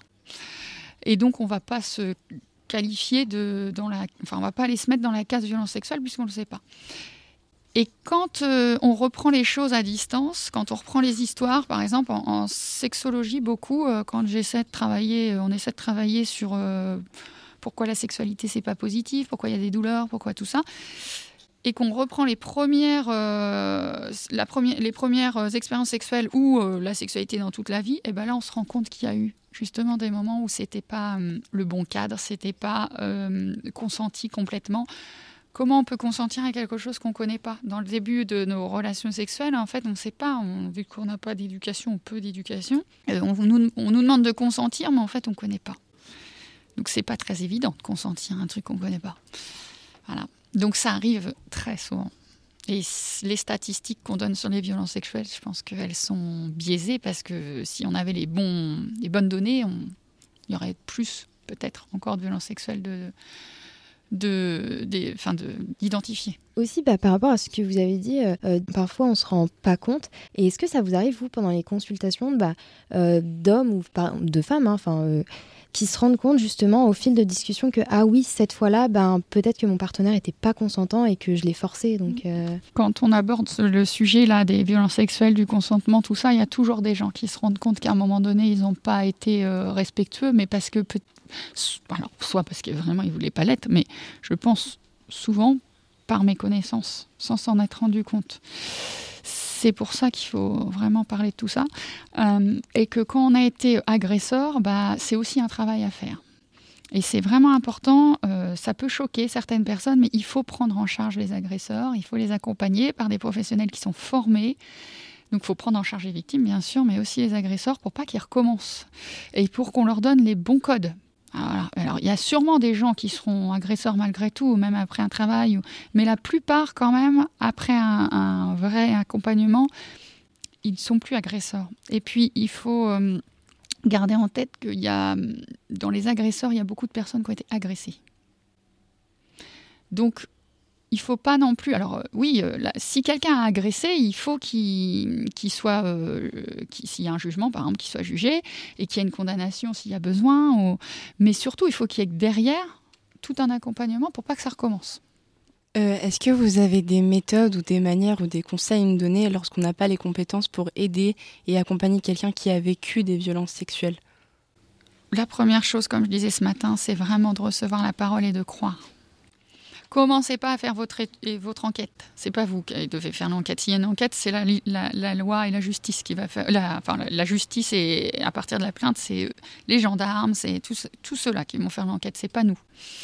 Il y aura plein de gens pour remettre en question euh, la parole, tout ça, le, doute. donc, euh, c'est pas à nous de faire ça. Nous, quand quelqu'un vient, qu'on soit euh, un ami, qu'on soit un membre de la famille, qu'on soit un professionnel, un enseignant, quand quelqu'un vient nous parler, il faut croire. Faut écouter, il faut rassurer, voilà. Et puis après, il bah, faut orienter. Alors, faut pas obliger. Des fois, on a envie que la personne, je sais pas, on pourrait avoir envie que la personne aille déposer plainte, on pourrait avoir envie que la personne aille en parler à un tel, on pourrait. Et en fait, il faut éviter parce que ça, c'est notre temporalité à nous, mais c'est pas forcément celle de la personne. Donc, s'il n'y a plus de danger immédiat, il ah, faut se demander s'il y a un danger immédiat. S'il n'y a plus de danger immédiat, on a le temps. Et on peut lui dire, bah, écoute, euh, qu'est-ce que tu as besoin, toi? Là, actuellement. Peut-être que cette personne, elle peut avoir besoin qu'on trouve un professionnel euh, pour euh, aller en parler. Bon, bah, vous pouvez aider de cette façon-là. Elle a peut-être besoin juste de vous en parler. Elle a peut-être besoin juste que vous soyez là, sans rien dire. Voilà, a peut-être besoin de plein de choses, faut lui demander. Vous avez déjà eu des cas de grossesse suite à un viol? Moi personnellement euh, non, mais ça existe, hein, on le sait. Hein, euh, voilà, les, grossesses suite à un viol. Alors, ah, j'ai pas les pourcentages là, mais mais effectivement, il y a des, c'est un des facteurs, une des conséquences des violences sexuelles. Et du coup, c'est quelque chose à garder dans notre tête et à aborder euh, quand il y a des, violences sexuelles, notamment chez les jeunes, ou des grossesses chez les jeunes, de, d'aborder le, sujet des violences sexuelles, parce que ça peut être en lien. Pas toujours, hein, bien sûr. Je voulais revenir sur euh, à partir de quand euh, les femmes se considèrent, considèrent avoir subi un viol, parce que quand on parle de viol tout à l'heure, il y a beaucoup ce, cet euh, imaginaire de soit euh, un viol n'importe où dans la rue extrêmement violent ou même avec quelqu'un mais toujours euh, avec beaucoup de violence alors que des fois ben tout simplement juste la personne elle n'a pas réagi elle n'a pas dit non et c'est pas considéré comme un viol et après il y a la culpabilité de se dire j'ai pas dit non alors que bah ça fait culpabiliser aussi les victimes. Il y a plusieurs questions dans, une question. Euh, la définition du viol, c'est quand il y a un acte de pénétration, en fait, contrairement à l'agression sexuelle.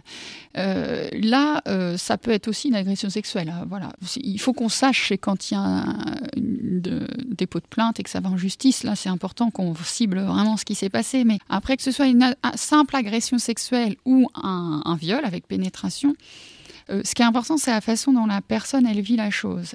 Et euh, si elle le vit mal, et même par exemple une main aux fesses, ça peut être mal vécu, vraiment, ça peut être euh, vraiment très très compliqué pour certaines personnes. ce qui est important, c'est vraiment de, de voir les conséquences que ça va avoir. Euh, s'il y a des conséquences, ben, il va falloir les prendre en charge. Voilà. Et il y, a des, personnes qui ont été. En fait, on ne peut pas dire si c'est plus grave ou moins grave. On ne peut pas dire un viol, c'est plus grave. Un baiser euh, de force, c'est pas grave. Ça, on n'en sait rien parce que la personne, en fait, elle va avoir euh, ce qu'on appelle une effraction psychique quand elle va être agressée. Et c'est ça qui va avoir des répercussions plus ou moins différentes. Et puis il y a tout le reste de la vie autour, si j'ai confiance en moi, si je suis protégée, si quand je parle on me croit, tout ça, ça n'a pas les mêmes conséquences que si j'ai déjà pas confiance en moi, que j'ai déjà vécu euh, des violences dans ma vie, et que en plus j'ai ça, bah, peut-être que c'est hyper destructeur. Donc euh, c'est vraiment très complexe. Euh, j'ai dû perdre une, une, autre question que vous aviez posée dans votre question. Je n'ai pas tout répondu. non, bah, je crois qu'on avait parlé de dissociation, mais justement, c'était par rapport à la société qui, qui, qui, qui, a tendance à pas croire les femmes parce que parce qu'elle a pas dit non, parce qu'elle est restée immobile, parce que parce que plein de choses. Et donc, euh, est-ce que ça, euh, ça, ça évolue euh, beaucoup? Ça, ça fait partie vraiment de ce qu'il faut déconstruire. C'est ce qu'on appelle la culture du viol, en fait. Hein. Euh, quand euh, une fille s'est fait violer et que euh, elle, elle était habillée en jupe ou en petit débardeur ou avec un décolleté profond, ça déresponsabilise, statistiquement, hein, ça déresponsabilise le violeur, ce qui n'est pas normal. Hein. on a le droit de s'habiller comme on veut. le violeur, il, il, est responsable, peu importe comment on soit habillé. Euh, si on a dit, euh, par exemple, euh, il y a eu des, si ça vous intéresse, il y a une étude Ipsos 2 de 2019 qui s'appelle, qui a été mandatée par Mémoire, l'association Mémoire traumatique et victimologie, où vous avez plein de de questions-réponses comme ça. C'est des gens qui ont été questionnés et si par exemple la victime connaissait l'agresseur et avait déjà eu un rapport sexuel ou une relation sexuelle ou avec l'agresseur, bah, c'est pareil, ça déresponsabilise la victime, ce qui est normal. Hein. Euh, voilà, la violence sexuelle, c'est interdit même au sein du couple. Donc il euh, n'y a pas à, être, euh, à se sentir plus coupable ou moins coupable. Le coupable, c'est toujours la même personne, c'est l'agresseur.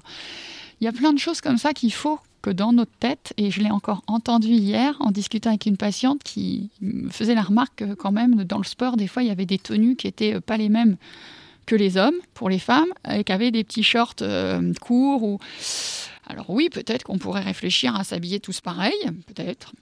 Je ne suis pas sûre que ce soit la solution, mais euh, en tout cas, il y a encore beaucoup dans la mentalité des gens le fait que euh, la femme ait été responsable, enfin ait joué quelque chose, alors que pas du tout. Donc ça, il faut euh, vraiment, ça fait partie d'ailleurs par rapport aux questions de tout à l'heure, de se dire je te crois et t'étais pas responsable et d'aller vraiment enlever la culpabilité de la, la personne qui a été victime. Il faut insister là-dessus. Euh, toujours sur le sujet du viol, j'aimerais bien rebondir sur le viol, mais chez les hommes, parce que souvent, euh, c'est vrai qu'on a encore plus de mal à croire les hommes et qui ont aussi plus de mal à en parler parce que ça touche un peu leur virilité. Souvent, ils n'osent pas trop en parler du coup. Et euh, parce que souvent, du coup, on entend, il y a des hommes du coup qui parlent du fait qu'ils ont été violés, que ce soit au niveau buccal ou au niveau anal, mais il y a aussi des hommes qui parlent de leur viol avec leur petite amie. Donc, qu'ils ont leur petite amie a été pénétrée comme d'habitude pendant un rapport parce qu'elle le voulait, mais eux ne voulaient pas. Et souvent, on leur dit, bah non, bah, si tu as une érection et donc que tu pouvais la pénétrer, c'est bien que tu avais envie. Est-ce que vous, vous avez déjà eu ce genre de cas? Est-ce que vous pouvez nous en parler? Les violences sexuelles chez les hommes, c'est euh, encore plus tabou. Et ça existe. Chez les, alors, chez les mineurs, on sait qu'il euh, y a des hommes et des femmes qui sont auteurs. Et les femmes, c'est très très tabou les femmes auteurs, mais c'est en train de voilà d'émerger là. On est en train d'aborder le sujet, d'en parler de plus en plus. Mais il y a aussi des femmes qui agressent et euh, il y a autant. Alors, il y a des garçons et des filles, il y a des statistiques, des études qui prouvent qu'il y a autant de garçons que de filles euh, agressés. Ah, pas toutes, mais il y a des études qui prouvent ça.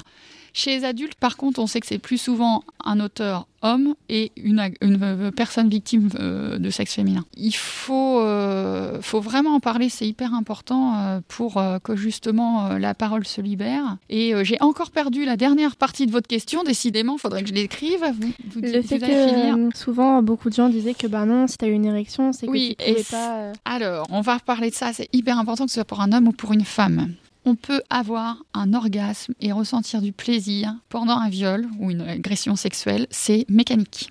Donc si quelqu'un a éprouvé du plaisir pendant une agression, c'est hyper vraiment compliqué pour, euh, pour s'en remettre parce qu'on se sent coupable et c'est vraiment une grosse source de culpabilité.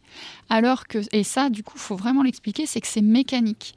Si euh, on caresse un sexe, mécaniquement, il va se mettre en érection on a euh, une différence. Il y a, hum, un professionnel qui utilise une différence entre orgasme et orgaste. Je ne sais pas si vous avez déjà entendu parler de ça. Euh, l'orgasme, c'est quand il y a du plaisir. Et l'orgaste, avec un T à la place du M, c'est quand c'est mécanique. Donc on peut avoir un orgaste juste par stimulation mécanique. Donc si on a éprouvé du plaisir, voire un orgasme, c'est pas parce qu'on a aimé ça. Et ça, dans les procès, souvent, euh, la, personne, l'auteur peut dire bah oui, mais elle a aimé parce que elle avait des manifestations. Euh, non, elle n'a pas aimé. Bien d'accord. Euh, ce matin, lors de votre intervention, vous avez demandé d'écrire des questions sur un bout de papier. Et j'ai écrit la question Que pensez-vous du devoir conjugal? Alors, c'est très bien. Et là, j'espère que vous allez intervenir. Est-ce que le devoir conjugal existe? Que Qu'en pensez-vous, vous? Le devoir conjugal, euh, oui, évidemment, il existe. D'ailleurs, il y a encore des divorces aujourd'hui qui sont gagnés en faveur du devoir conjugal. C'est pas vraiment ancré dans le droit, mais c'est une jurisprudence qui est souvent, très très souvent utilisée et qui remet vraiment en question une zone rouge du consentement. En l'occurrence, le problème du devoir conjugal, c'est que d'un côté, on interdit le viol, mais de l'autre, dans le devoir conjugal, c'est euh, ce on oblige, enfin, c'est pas une obligation techniquement, mais on doit s'obliger soi-même à avoir des relations sexuelles avec son conjoint ou sa conjointe. Euh, mais à partir du moment où, enfin, on le dit, j'espère qu'on l'a répété assez, que euh, un oui, enfin non, un non, un peut-être ou un silence, ou même si on se force soi-même, bah, euh, c'est pas une relation consentie. Donc là, la limite, elle est là et il serait mmh. peut-être temps de, mmh. de changer ça. je crois que tout le monde a une question là. c'est quoi le devoir conjugal? Au niveau de la loi, en fait, le devoir conjugal, c'est vraiment euh, une obligation. Donc, il y a les obligations conjugales, donc qui va être euh, de prendre soin de son mari ou sa femme, et il y a une obligation sexuelle qui dit en fait qu'on est obligé de manière régulière d'avoir des rapports sexuels avec son partenaire. Et donc, dans de nombreux cas de divorce, par exemple, c'est quelque chose qui va être redit. Ils vont dire bah oui, mais il y a eu faute au niveau du devoir conjugal parce qu'il n'y a pas eu assez de rapports sexuels, et ça permet des fois de gagner des procès euh, au niveau d'un divorce. Au niveau législation, attention, je sais pas mon métier, c'est pas mon domaine, mais j'interviens avec euh, des, gens dont c'est le domaine, donc euh, voilà, on en a déjà parlé. Euh, dans la loi, c'est pas écrit comme ça. En fait, il n'y a pas écrit dans la loi effectivement devoir conjugal, tout ça. Et normalement, on devrait plus gagner de divorce ou voilà ou être mis en cause pour le devoir conjugal parce que là, faudrait vraiment. Voilà, ça existait, hein, on est bien. Mais même si dans la loi c'est pas écrit et que voilà, on entend qu'on devrait pas avoir de devoir conjugal, euh, dans la tête des gens c'est encore bien inscrit. Et moi je reçois beaucoup de couples où dans leur tête c'est encore inscrit et c'est crois même que c'est obligatoire. Donc effectivement, bah si j'ai pas envie, euh, je dois quand même. Eh ben non, il y a rien qui nous oblige à, dire oui. Et si on n'a pas envie, bah on dit non. Et ça c'est un vrai droit. Donc effectivement, il faut c'est une histoire de consentement. Euh, c'est une histoire de, se donner le droit de dire non, puis c'est une histoire aussi d'éducation. Faut vraiment, donc là c'est chouette qu'on en parle. Euh, on n'a pas de devoir de sexualité euh, dans le couple. Les hommes ne sont pas des bêtes féroces, hein, comme j'entends souvent, avec des besoins. Parce qu'on pourrait aussi parler du besoin sexuel, notamment du besoin sexuel chez l'homme, ça on entend souvent parler. Donc les hommes n'ont pas de besoin sexuel, les femmes non plus. On peut avoir hein, euh, envie, on peut avoir de la sexualité, on peut avoir du désir, on peut avoir du plaisir, mais on a le droit d'apprendre à réguler justement tout ça. On a le droit d'apprendre que si on a euh, des pulsions sexuelles ou des envies sexuelles, ben, on peut en faire quelque chose. On peut en faire quelque chose euh, euh, à deux, on peut en faire quelque chose tout seul, on peut en faire quelque chose autrement, c'est-à-dire, euh, je ne sais pas, si on est très très très excité, qu'on s'en sert un peu comme régulation de ce besoin sexuel, de régulation de l'humeur, de régulation de l'énergie, tout ça, on peut peut-être aussi faire du sport, on peut faire d'autres choses. la sexualité, c'est pas j'ai besoin, alors l'autre il est obligé de. Ça, c'est pas vrai. Retenez ce que j'ai dit tout à l'heure, ça doit être beau et bon. Donc si je me force, pas sûr que je sois dans le beau et bon. Ou si je force l'autre. J'attends, sage, abandonner la scie. Je rêve d'un signe, un appel, un regard de toi. Il fait lourd, ici le téléphone se tait. L'attente est douloureuse, mais le rêve me plaît. Il n'y a rien de plus seul qu'une fille comme moi il n'y a rien de plus doux que de rêver de toi. Oh, les plaisirs solitaires, perdus dans ma chambrette, j'ai l'art et la manière de m'envoyer en l'air sans l'appui de personne, sans dépendre de toi. Le soleil tape sur les persiennes closes, il plane dans la chambre comme un parfum de joie. Pour une fois, tu te tais et moi t'appuie dans l'ombre, j'ose te mener à ma guise, d'avoir rien que pour moi. Il n'y a rien de plus doux que ce moment-là. Il n'y a rien de plus fou que de rêver de toi. Oh, les plaisirs solitaires, perdus dans ma chambrette. J'ai l'art et la manière de t'envoyer en l'air sans la vie de personne, sans dépendre de toi. Oh oui, je sais que c'est mal, sale, honteux, mais délicieux. Et si Dieu pleure quand je me paluche, qu'est-ce qu'il fera donc quand je mourrai? L'amour est un ingrat qui ne se donne qu'à certains. Nos baisers ont un goût de miel, mais jamais tu n'en sauras rien. Il n'y a rien de plus doux qu'une fille comme moi. Il n'y a rien de plus fou que de rêver comme ça. Oh. Mm, mm,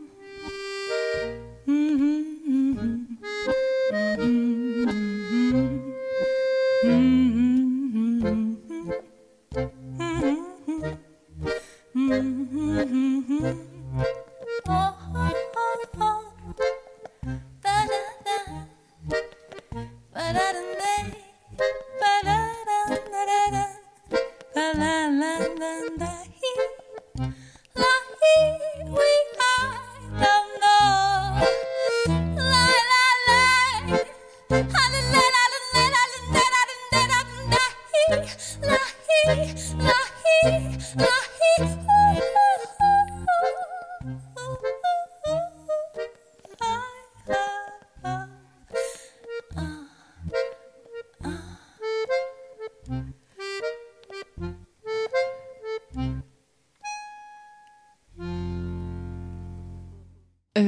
parler des relations sexuelles, est-ce que vous pouvez euh, nous donner votre avis sur les préliminaires? Est-ce que pour vous c'est réellement important ou ce n'est pas nécessaire? Euh, je trouve personnellement que c'est super important parce que déjà euh, ça permet de créer une certaine tension entre les deux personnes et d'accentuer l'excitation. Au niveau des préliminaires, c'est très important aussi, euh, ne serait-ce que pour la lubrification. Le rapport il va être beaucoup plus agréable quand même si avant, du coup, euh, il y a eu une lubrification naturelle, etc. Et même pour la mise en confiance des deux partenaires, que ce soit pour la première fois ou pour d'autres fois, bah, c'est quand même sympa au début de se mettre en confiance avant de rentrer dans le vif du rapport. Et puis je trouve aussi que les préliminaires, euh, ne serait-ce en couple ou alors seul, parce qu'il y a la masturbation, c'est hyper important pour découvrir ce qu'on aime et ce qu'on est nous-mêmes. Mais euh, aussi, il y a un truc euh, par rapport euh, aux préliminaires.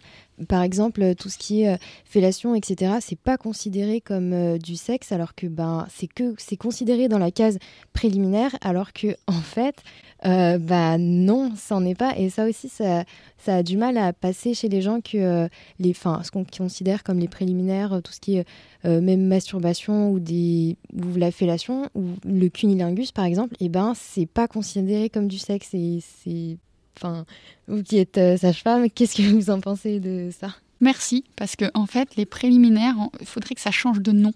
En fait, ce serait bien de trouver un nouveau nom. Alors, euh, allez-y, cherchez des noms, faites des propositions. Euh, en fait, euh, tant qu'on utilise le mot préliminaire, ça veut dire que derrière, il va y avoir la pénétration. C'est ça. hein, c'est avant la pénétration. Donc, ça veut dire que la sexualité, la relation sexuelle, si on utilise ça, c'est la pénétration. Or, en dehors de un couple qui veut euh, avoir des enfants, se reproduire, la pénétration n'est pas obligatoire. Si on arrête d'utiliser le mot préliminaire, eh ben vous avez parfaitement raison, c'est de la sexualité, ce qu'on appelle préliminaire. Et on peut euh, avoir une relation sexuelle complètement euh, agréable, complète, et avoir un orgasme et tout ça, sans pénétration. Est-ce que ça vous arrive euh, quand vous intervenez chez les jeunes, de, chez les jeunes pardon, de leur dire euh, non, vous n'êtes pas obligé de vous faire pénétrer ou de pénétrer parce que ce n'est pas nécessaire? Ben oui, je dis ça euh, aussi à longueur de journée en fait, en consultation de sexologie, parce que on s'en fout de la pénétration. On s'en moque totalement en dehors de quand on veut un bébé. Voilà. Mais en fait, vouloir un bébé dans sa vie, c'est beaucoup. voilà. Puis on a le droit de pas en vouloir d'ailleurs. Donc, ce qui serait chouette, c'est que pour cette sexualité soit bonne et belle, eh ben, il faut faire ce qu'on a envie et sortir de toutes les injonctions qui pèsent autour de la sexualité. Dont la pénétration. Et je voudrais vraiment revenir sur euh, le début de la sexualité. Il n'y a pas une première fois, en fait. Il y a des premières fois. Il y a un apprentissage de la sexualité qui doit se faire. Et donc, euh, euh, enfin, se lancer dans les pratiques sexuelles en s'arrêtant quand on a envie, on n'a aucune obligation. C'est parce qu'on a commencé un truc qu'on doit aller jusqu'au bout on peut dire stop. Tant que ça reste positif et que l'expérience reste positive, bah, c'est chouette justement. Après, quand l'expérience est négative, bah là, ça peut donner des conséquences. Donc, restons dans une sexualité qui est euh, respectueuse, consentie, et qu'on fait ce qu'on veut, et surtout, on sort des injonctions autour de ça. Mais euh, personnellement, après, c'est peut-être pas la vie de tout le monde, mais je trouve que les garçons, ils ont aussi beaucoup de pression dans la société par rapport à ça, parce que dès euh, le début de leur adolescence, c'est Ah, bah, t'es toujours puceau, c'est ça se fait pas, etc. Enfin, je trouve qu'ils ont une énorme pression, et puis si par exemple, tu te préserves en tant qu'homme, tu te préserves jusqu'à 18 ans, bah, c'est limite bizarre en fait que pour une femme bah, c'est oh, bah bien tu préserves pour le mariage alors que les hommes j'ai l'impression que dans la société c'est tout l'inverse c'est fais-le dès le plus jeune âge dès que tu peux. Et eh bah ouais bah faut changer les mentalités faut changer euh, les normes les injonctions et puis euh, n'est pas obligé de tout dire hein, sur son intimité. Donc, euh, si on veut avoir la paix, on peut aussi euh, botter en touche et euh, voilà, pas répondre. On a le droit de pas répondre aussi quand quelqu'un insiste pour savoir si on l'a fait, si on l'a pas fait, si ceci, si cela. Ce qu'il faut, c'est faire ce que nous, on a vraiment envie. Ça, c'est quelque chose qui revient aussi en consultation de sexologie. J'ai beaucoup de personnes qui me disent en fait, la première fois, je l'ai faite, mais j'étais pas prête. Mais je l'ai fait parce que c'était le moment. Sinon, j'allais être trop âgée. Euh, bah, euh, voilà, on a le temps. Hein. Il y, a plein de, personnes, pas que des femmes, hein, des hommes qui euh, ont leur premier rapport sexuel. alors, je pense que quand on entend, dans les statistiques, si on entend par premier rapport sexuel, les, tel que c'était posé avant, pénétration, voilà. Si on englobe tout, ce serait sûrement plus tôt, mais quand des rapports sexuels vers 20 ans, 21 ans, 22 ans, c'est pas grave. Tout à l'heure, quand vous parliez des préliminaires, vous parliez du fait que ça pouvait euh, tout à fait euh, mener à un orgasme.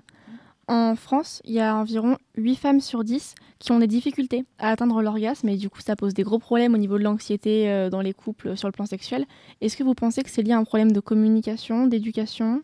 Certainement un problème de connaissance, de, connaissance, de, enfin un peu tout ce que vous venez de dire, d'éducation, de, de connaissance, de communication avec l'autre on nous donne pas on nous apprend pas en fait. La sexualité c'est pas inné hein, par rapport à ce que beaucoup de gens pensent, c'est pas inné, ça nécessite un apprentissage. Donc on devrait avoir des cours autour de la sexualité.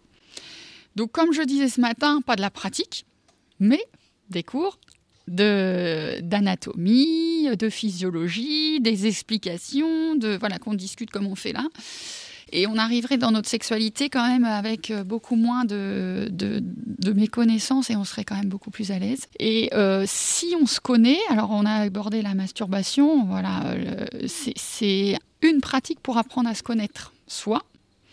Et puis après, si on apprend avec l'autre sans se mettre la pression, à un moment donné, ça va bien se passer et sûrement qu'on aura accès à l'orgasme. Mais l'orgasme, c'est c'est pas une obligation.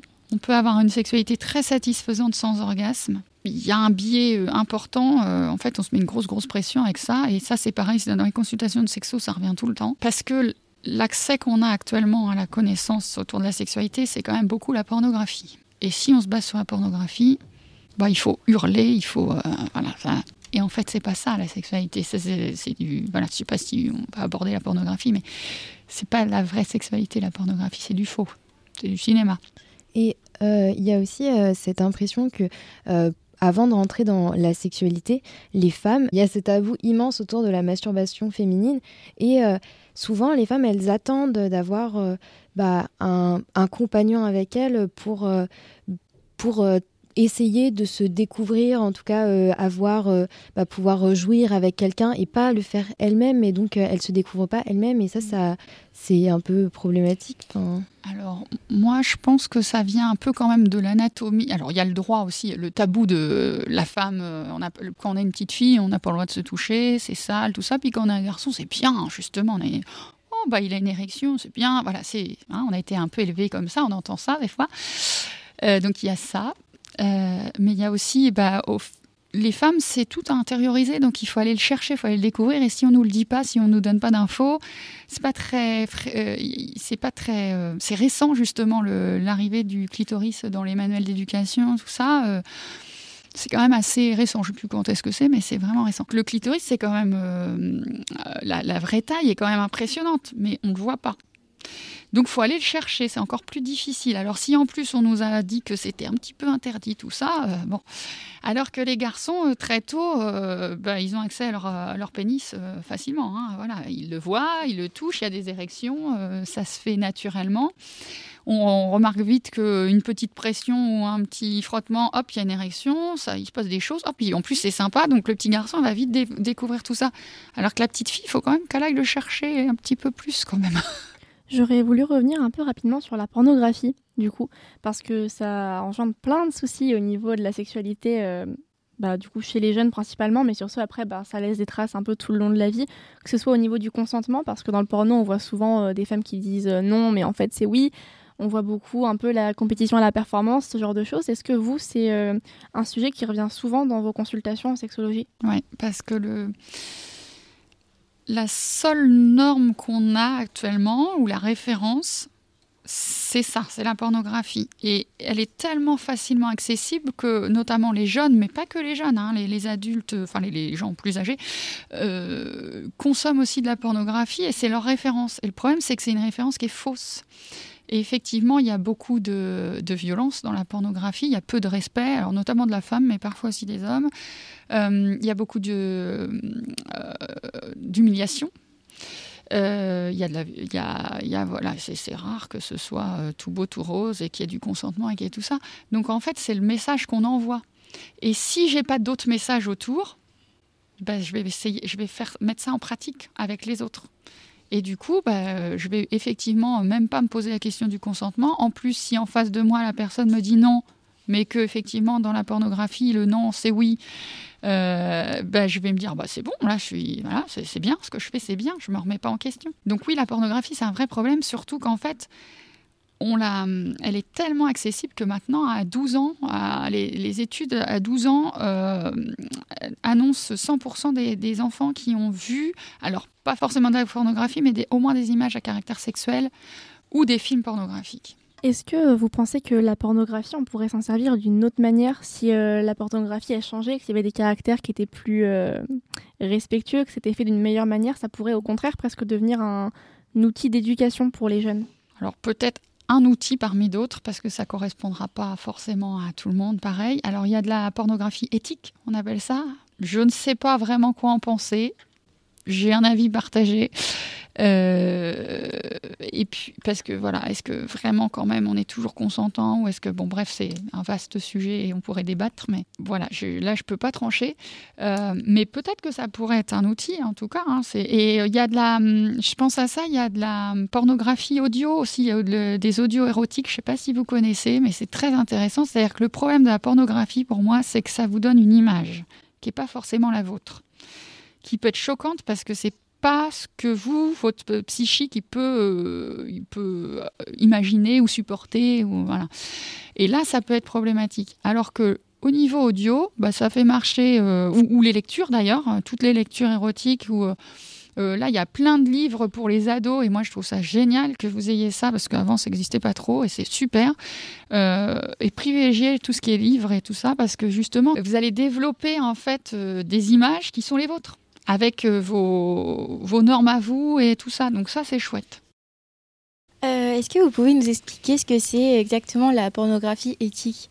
Ah alors, c'est une pornographie. Alors, je ne suis pas spécialisée là-dessus, mais c'est de la pornographie euh, où on respecte, en fait, euh, voilà, qui, est respectueuse. Donc, qui va être respectueuse autant de la place de l'homme et de la femme. Ou, euh, ça va être un tournage de scènes sexuelles, mais sans forcément qu'il y ait de la violence, enfin, sans qu'il y ait de la violence, ou de l'humiliation. Voilà. Et avec aussi, euh, ça prend en charge aussi euh, le, quand ils tournent, hein, l'accompagnement des, acteurs. Pour il y a aussi beaucoup de violence euh, à ce niveau-là, avec des femmes qui des fois sont embarquées dans le tournage d'une scène. on leur avait dit que il n'y avait pas, par exemple, il n'y avait pas de pénétration anale et en finale, pendant la scène, hop, on en, colle une et, la fille elle a rien à dire quoi. Bon, bah ça, c'est de la violence. Hein. Alors que, voilà, si, on se dit on essaie de développer une, pornographie éthique, bah, on va vraiment mettre, rémunérer les gens comme il faut, les, hum, les respecter, euh, respecter le cadre qu'on s'était fixé euh, dès le début. Euh, voilà, il y a tout ça aussi. J'ai remarqué aussi que la pornographie, ça pose un énorme problème de complexe parce que quand on regarde la pornographie, les hommes, ils sont bah, ils ont un pénis énorme, ouais, les femmes, elles sont, elles ont des- une grosse poitrine, euh, des grosses fesses, et- etc. Ça peut vraiment créer des complexes chez les femmes et surtout chez les hommes parce que s'ils sont pas du tout représentés avec des petits pénis, par exemple. Vous en pensez quoi? Est-ce que vous avez déjà fait des consultations pour aider à donner confiance aux hommes par rapport à ça? Alors c'est une très bonne remarque parce que c'est vraiment un des une autre problématique de, de la pornographie, c'est qu'il faut savoir que ce sont des acteurs. La pornographie, c'est un film, c'est de la science-fiction, c'est comme euh, Spider-Man. On sait très bien que Spider-Man, euh, il grimpe pas partout et voilà, on le sait. quand on va voir Spider-Man, on sait que c'est faux. Ben, la pornographie, quand on la regarde, il faut savoir que c'est faux. Il faut la regarder comme ça. Et que euh, les acteurs prennent des médicaments pour euh, du Viagra ou autre, hein, voilà, pour euh, avoir des érections qui tiennent pendant une heure. hein. Enfin, franchement, voilà. c'est même pas normal d'avoir une érection qui tient une heure. Voilà. Donc, dans la pornographie, c'est du faux. C'est par des médicaments. Ils sont pour beaucoup opérés pour avoir des allongements péniens, tout ça. Et les femmes, elles ont des opérations aussi. Et elles sont maquillées. Euh, Il y a des tatouages et maquillages, tout ça. Donc en fait, la vulve d'une femme qui fait de la pornographie, c'est pas la vulve d'une femme euh, dans la vie tous les jours, dans la vie euh, classique. Et moi, j'ai des consultations, j'ai vu ça apparaître en fait, des consultations des jeunes filles qui venaient voir parce qu'elles pensaient qu'elles n'étaient pas normales. Parce qu'en en fait, si le seul image, la seule référence, c'est la pornographie, bah effectivement, moi, je vois pas de sexe tous les jours. Je vois des sexes tous les jours, mais j'en vois pas qui ressemblent à celle de la pornographie. Donc, il faut les rassurer. Moi, je les rassure, je les examine, je leur dis non, tout va bien, vous êtes super. Les petites lèvres, elles sont euh, euh, pas symétriques, elles sont pas la même tête, elles ont pas. C'est normal, c'est tout à fait normal. Euh, Il y a des grandes lèvres plus ou moins volumineuses, des petites lèvres plus ou moins volumineuses. Tout est différent. Des grands sexes, des petits sexes. Ça, c'est normal, c'est la vie normale. Par contre, la pornographie, bah, ça, c'est pas normal. Donc, faut pas prendre ça comme référence. La pornographie, ça met aussi énormément en danger les jeunes femmes et aussi les jeunes hommes parce qu'on voit beaucoup de pratiques, euh, par exemple, euh, je sais pas, par exemple des pratiques du BDSM, etc., qui sont pas forcément, qui doivent être en- encadrées par des gens qui savent le faire. Et euh, une personne de, je sais pas, de 15 ans qui va faire ça, ça peut la mettre en danger. Et vous en pensez quoi? Est-ce que vous prévenez ou ce genre de choses? Ben, effectivement, c'est le problème, c'est l'accès facile à tout ça. C'est-à-dire qu'on a un accès à tout maintenant. On a vous, avez juste à cliquer gratuit, vous avez accès gratuitement sur votre ordinateur, juste à mettre que vous avez moins de 10 euh, plus de 18 ans. Ah ouais, n'importe qui peut dire qu'il a plus de 18 ans, hein, même s'il a 12 ans. Et il se retrouve face à des images qui sont dans le développement psychosexuel pas du tout adaptées. Et même pour des adultes, il y a des adultes qui peuvent pas voir certaines images, certaines pratiques. C'est pas possible parce que c'est pas dans leur référence. Alors que d'autres, ça va les, ils aiment ça. Mais c'est toute une histoire de choix, de consentement, de je décide d'aller voir ça ou pas. Et le problème, c'est que bah, un jeune ou un enfant qui va cliquer sur un truc, qui va cliquer sur autre chose et qui va se retrouver sur ce genre de choses, bah, ça peut être choquant. Ça peut être vraiment choquant, ça peut être violent, ça peut laisser vraiment des, des traces euh, compliquées. Donc, si on arrive à en parler derrière, qu'on peut débriefer, tout ça, ça, voilà, sûrement que ça va bien se passer. Mais si on garde ça pour soi, ça peut devenir vraiment problématique. Est-ce qu'il n'y aurait pas quelque chose à faire justement autour euh, du tabou qui euh, autour justement de la pornographie et euh, de se dire bon bah au lieu de, euh, de pas d'empêcher les gens de regarder mais justement faire bien comprendre que bah, c'est un film euh, parce que le problème c'est qu'on regarde la pornographie comme on demande en fait au film pornographique de représenter la réalité ce qui est pas du tout le cas et enfin on l'a dit c'est des acteurs mais euh, justement ce tabou de il faut pas aller regarder ça pousse justement euh, certaines personnes à dire bah pourquoi et on va aller regarder? Mais justement est-ce qu'il y aurait pas quelque chose à faire autour de euh, de briser ce tabou? On en parle ça devient justement euh, plus quelque chose de mystique et, euh, et c'est juste un film quoi ben, c'est ça, il faut en parler. Alors, il y a tellement de choses à aborder. Il est là le problème, c'est-à-dire qu'il faudrait qu'on parle. Moi, je peux revenir plein de fois si vous voulez, plein de trucs à dire, mais euh, à un moment donné, voilà, y a, on ne peut pas tout aborder, on peut pas, mais il faut. Et, ce matin, je disais, il faut parler de sexualité n'importe, pas n'importe où, n'importe quand, mais à tout moment. Euh, il faut oser aborder la sexualité. Quand je dis la sexualité, c'est pas sa sexualité, c'est la sexualité, comme on le fait là aujourd'hui. Si on en parle, c'est plus un sujet tabou. Et du coup, bah, à l'occasion, une fois, comme ça, on va parler de la pornographie et hop, on va dire exactement ce que vous venez de dire. Euh, c'est par là, je pense, qu'on peut arriver à se débarrasser euh, des, tabous et des injonctions et des préjugés autour de la sexualité et des violences sexuelles. Mm.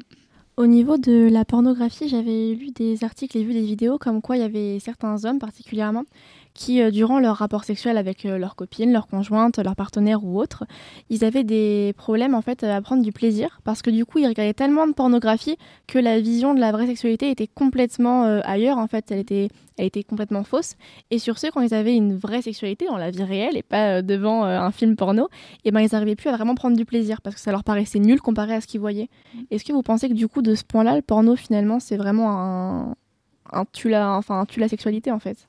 Alors, c'est encore une question de comment je m'en sers. Est-ce que j'ai envie de m'en servir? C'est-à-dire qu'il y a des gens, c'est sûrement super, mais il y a des gens, ça ne leur convient pas. Et euh, si on veut pas que ce soit, si on veut pouvoir s'en servir comme support de, d'excitation sexuelle, voilà, j'étais en train de chercher. Euh, le but, c'est d'avoir, euh, pour avoir une sexualité épanouie, c'est d'avoir des supports d'excitation à la sexualité. Euh, la pornographie peut en faire partie, pourquoi pas. Après, les fantasmes, tout ça aussi. Le problème, c'est quand on a un décalage, un vrai décalage, et que ben, on regarde tellement de pornographie qu'il n'y a plus que ça qui nous excite. Bah, du coup, dans la vraie vie, on peut plus. Et c'est là où on est, par exemple, dans l'addiction toutes les addictions, ça marche pareil. Il n'y a pas que la pornographie, mais euh, ben, il va falloir se faire aider, il va falloir se faire soigner. Et il y a beaucoup d'addicts à la pornographie maintenant, euh, parce que après, on rentre dans un processus où on est, euh, on est obligé d'avoir toujours plus, toujours plus, toujours plus pour pouvoir avoir du plaisir et autant de plaisir. Et à un moment donné, c'est plus possible. Et puis en face, on peut avoir un partenaire ou une partenaire qui est pas du tout, euh, euh, enfin qui, a pas envie de partager ça aussi. C'est-à-dire que oui, si vous avez un partenaire euh, qui a envie de faire certaines pratiques et qui ça pose pas de problème, ok. Mais si vous lui proposez, comme on disait, des pratiques de BDSM, tout ça, alors que c'est pas son truc, bah là ça pose souci. Donc c'est encore une fois toujours une question de dosage et de de la façon dont on le vit. Si on est OK et que tout va bien, il bah, n'y a pas de problème. Par contre, si on n'est pas OK et que ça va pas, et notamment la pornographie chez les enfants et les adolescents ou les jeunes adultes, ça peut donner quand même des conséquences où ça va pas aller. Si vous aviez un seul conseil à donner aux adolescents qui font, ou même aux adultes, parce que ça arrive que les adultes fassent leur première fois à 27 ans, si vous aviez un seul conseil à donner pour la première fois, ce serait quoi? Bah, De se respecter et de prendre son temps. Vraiment. Juste se respecter. Si vous vous respectez et que vous mettez pas la pression, euh, ça, voilà, vous allez vous arrêter vous allez euh, tester ce que vous avez envie. Et du coup, ça va bien se passer. Et euh, un câlin, voilà, avec des caresses, des caresses sur le corps et des caresses génitales, c'est déjà de la sexualité, de l'intimité. Et on n'est pas obligé. Il n'y a personne qui dit qu'à je sais pas, 18 ans, il faut qu'on ait fait tel truc, tel truc, tel truc. C'est pas vrai. Ou que pour se déclarer, pour pouvoir déclarer qu'on a une autre première fois, on doit avoir fait, on doit avoir eu une pénétration. Il n'y a personne qui dit ça. Donc en fait, on fait ce qu'on veut. J'ai une dernière question pour vous. Aujourd'hui, pour la journée de la femme, on a affiché des affiches avec des phrases écrites dessus. Il y a une phrase que je n'ai pas compris. Et je voulais vous demander si vous. Enfin, je l'ai compris, mais je voulais vous demander ce que vous, comment vous l'interprétez? La phrase Je suis amoureuse, pas malade. Bah, l'amour, c'est pas une maladie. Donc effectivement, ça me paraît. Euh... Je sais pas dans quel sens ça a été fait. Quelqu'un sait un peu? Ah non, je sais pas, c'est pas moi qui fais ça, mais euh, je pense que c'est. Est-ce que ce serait pas par rapport aux violences euh, conjugales et euh, justement ah oui rester avec quelqu'un qui mieux. qui nous violente. Ouais, de rester dans, dans, un fonctionnement qui est violent et qui est pas le bon et ouais bah, euh, encore une fois, c'est une question de se, se, respecter. Et ça, ça s'apprend tout petit. On en a un peu parlé ce matin, mais euh, il faut apprendre à se respecter, à, à se faire confiance. Et ça, on n'a pas toujours appris. Donc, des fois, on reste dans des situations euh, de couple qui sont pas satisfaisantes mais parce qu'on n'a aussi pas de. Soit parce qu'en face, il y a de la violence, soit parce qu'il y a de la contrainte, soit parce qu'on n'est pas en capacité de pouvoir s'en aller ou de pouvoir prendre des décisions tout seul. Ou voilà, c'est vraiment très euh, large et très compliqué. Mais euh, bon, je crois qu'il faut rester sur le fait que l'amour, euh, ça doit être comme la sexualité, beau et bon, quoi. Voilà. Balance ton quoi? Balance ton égalité. L'émission 100% parité entre les filles et les garçons.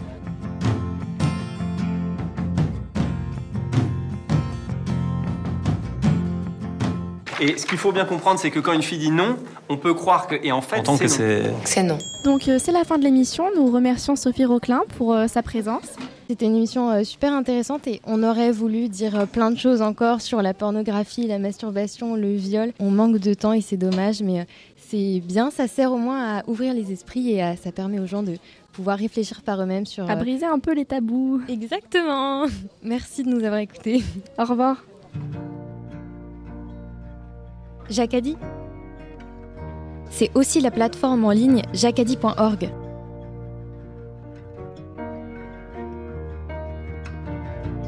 Retrouvez toutes les productions des élèves engagés dans l'atelier média.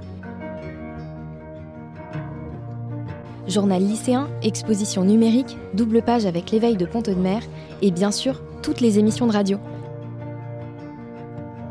À bientôt sur jacadi.org.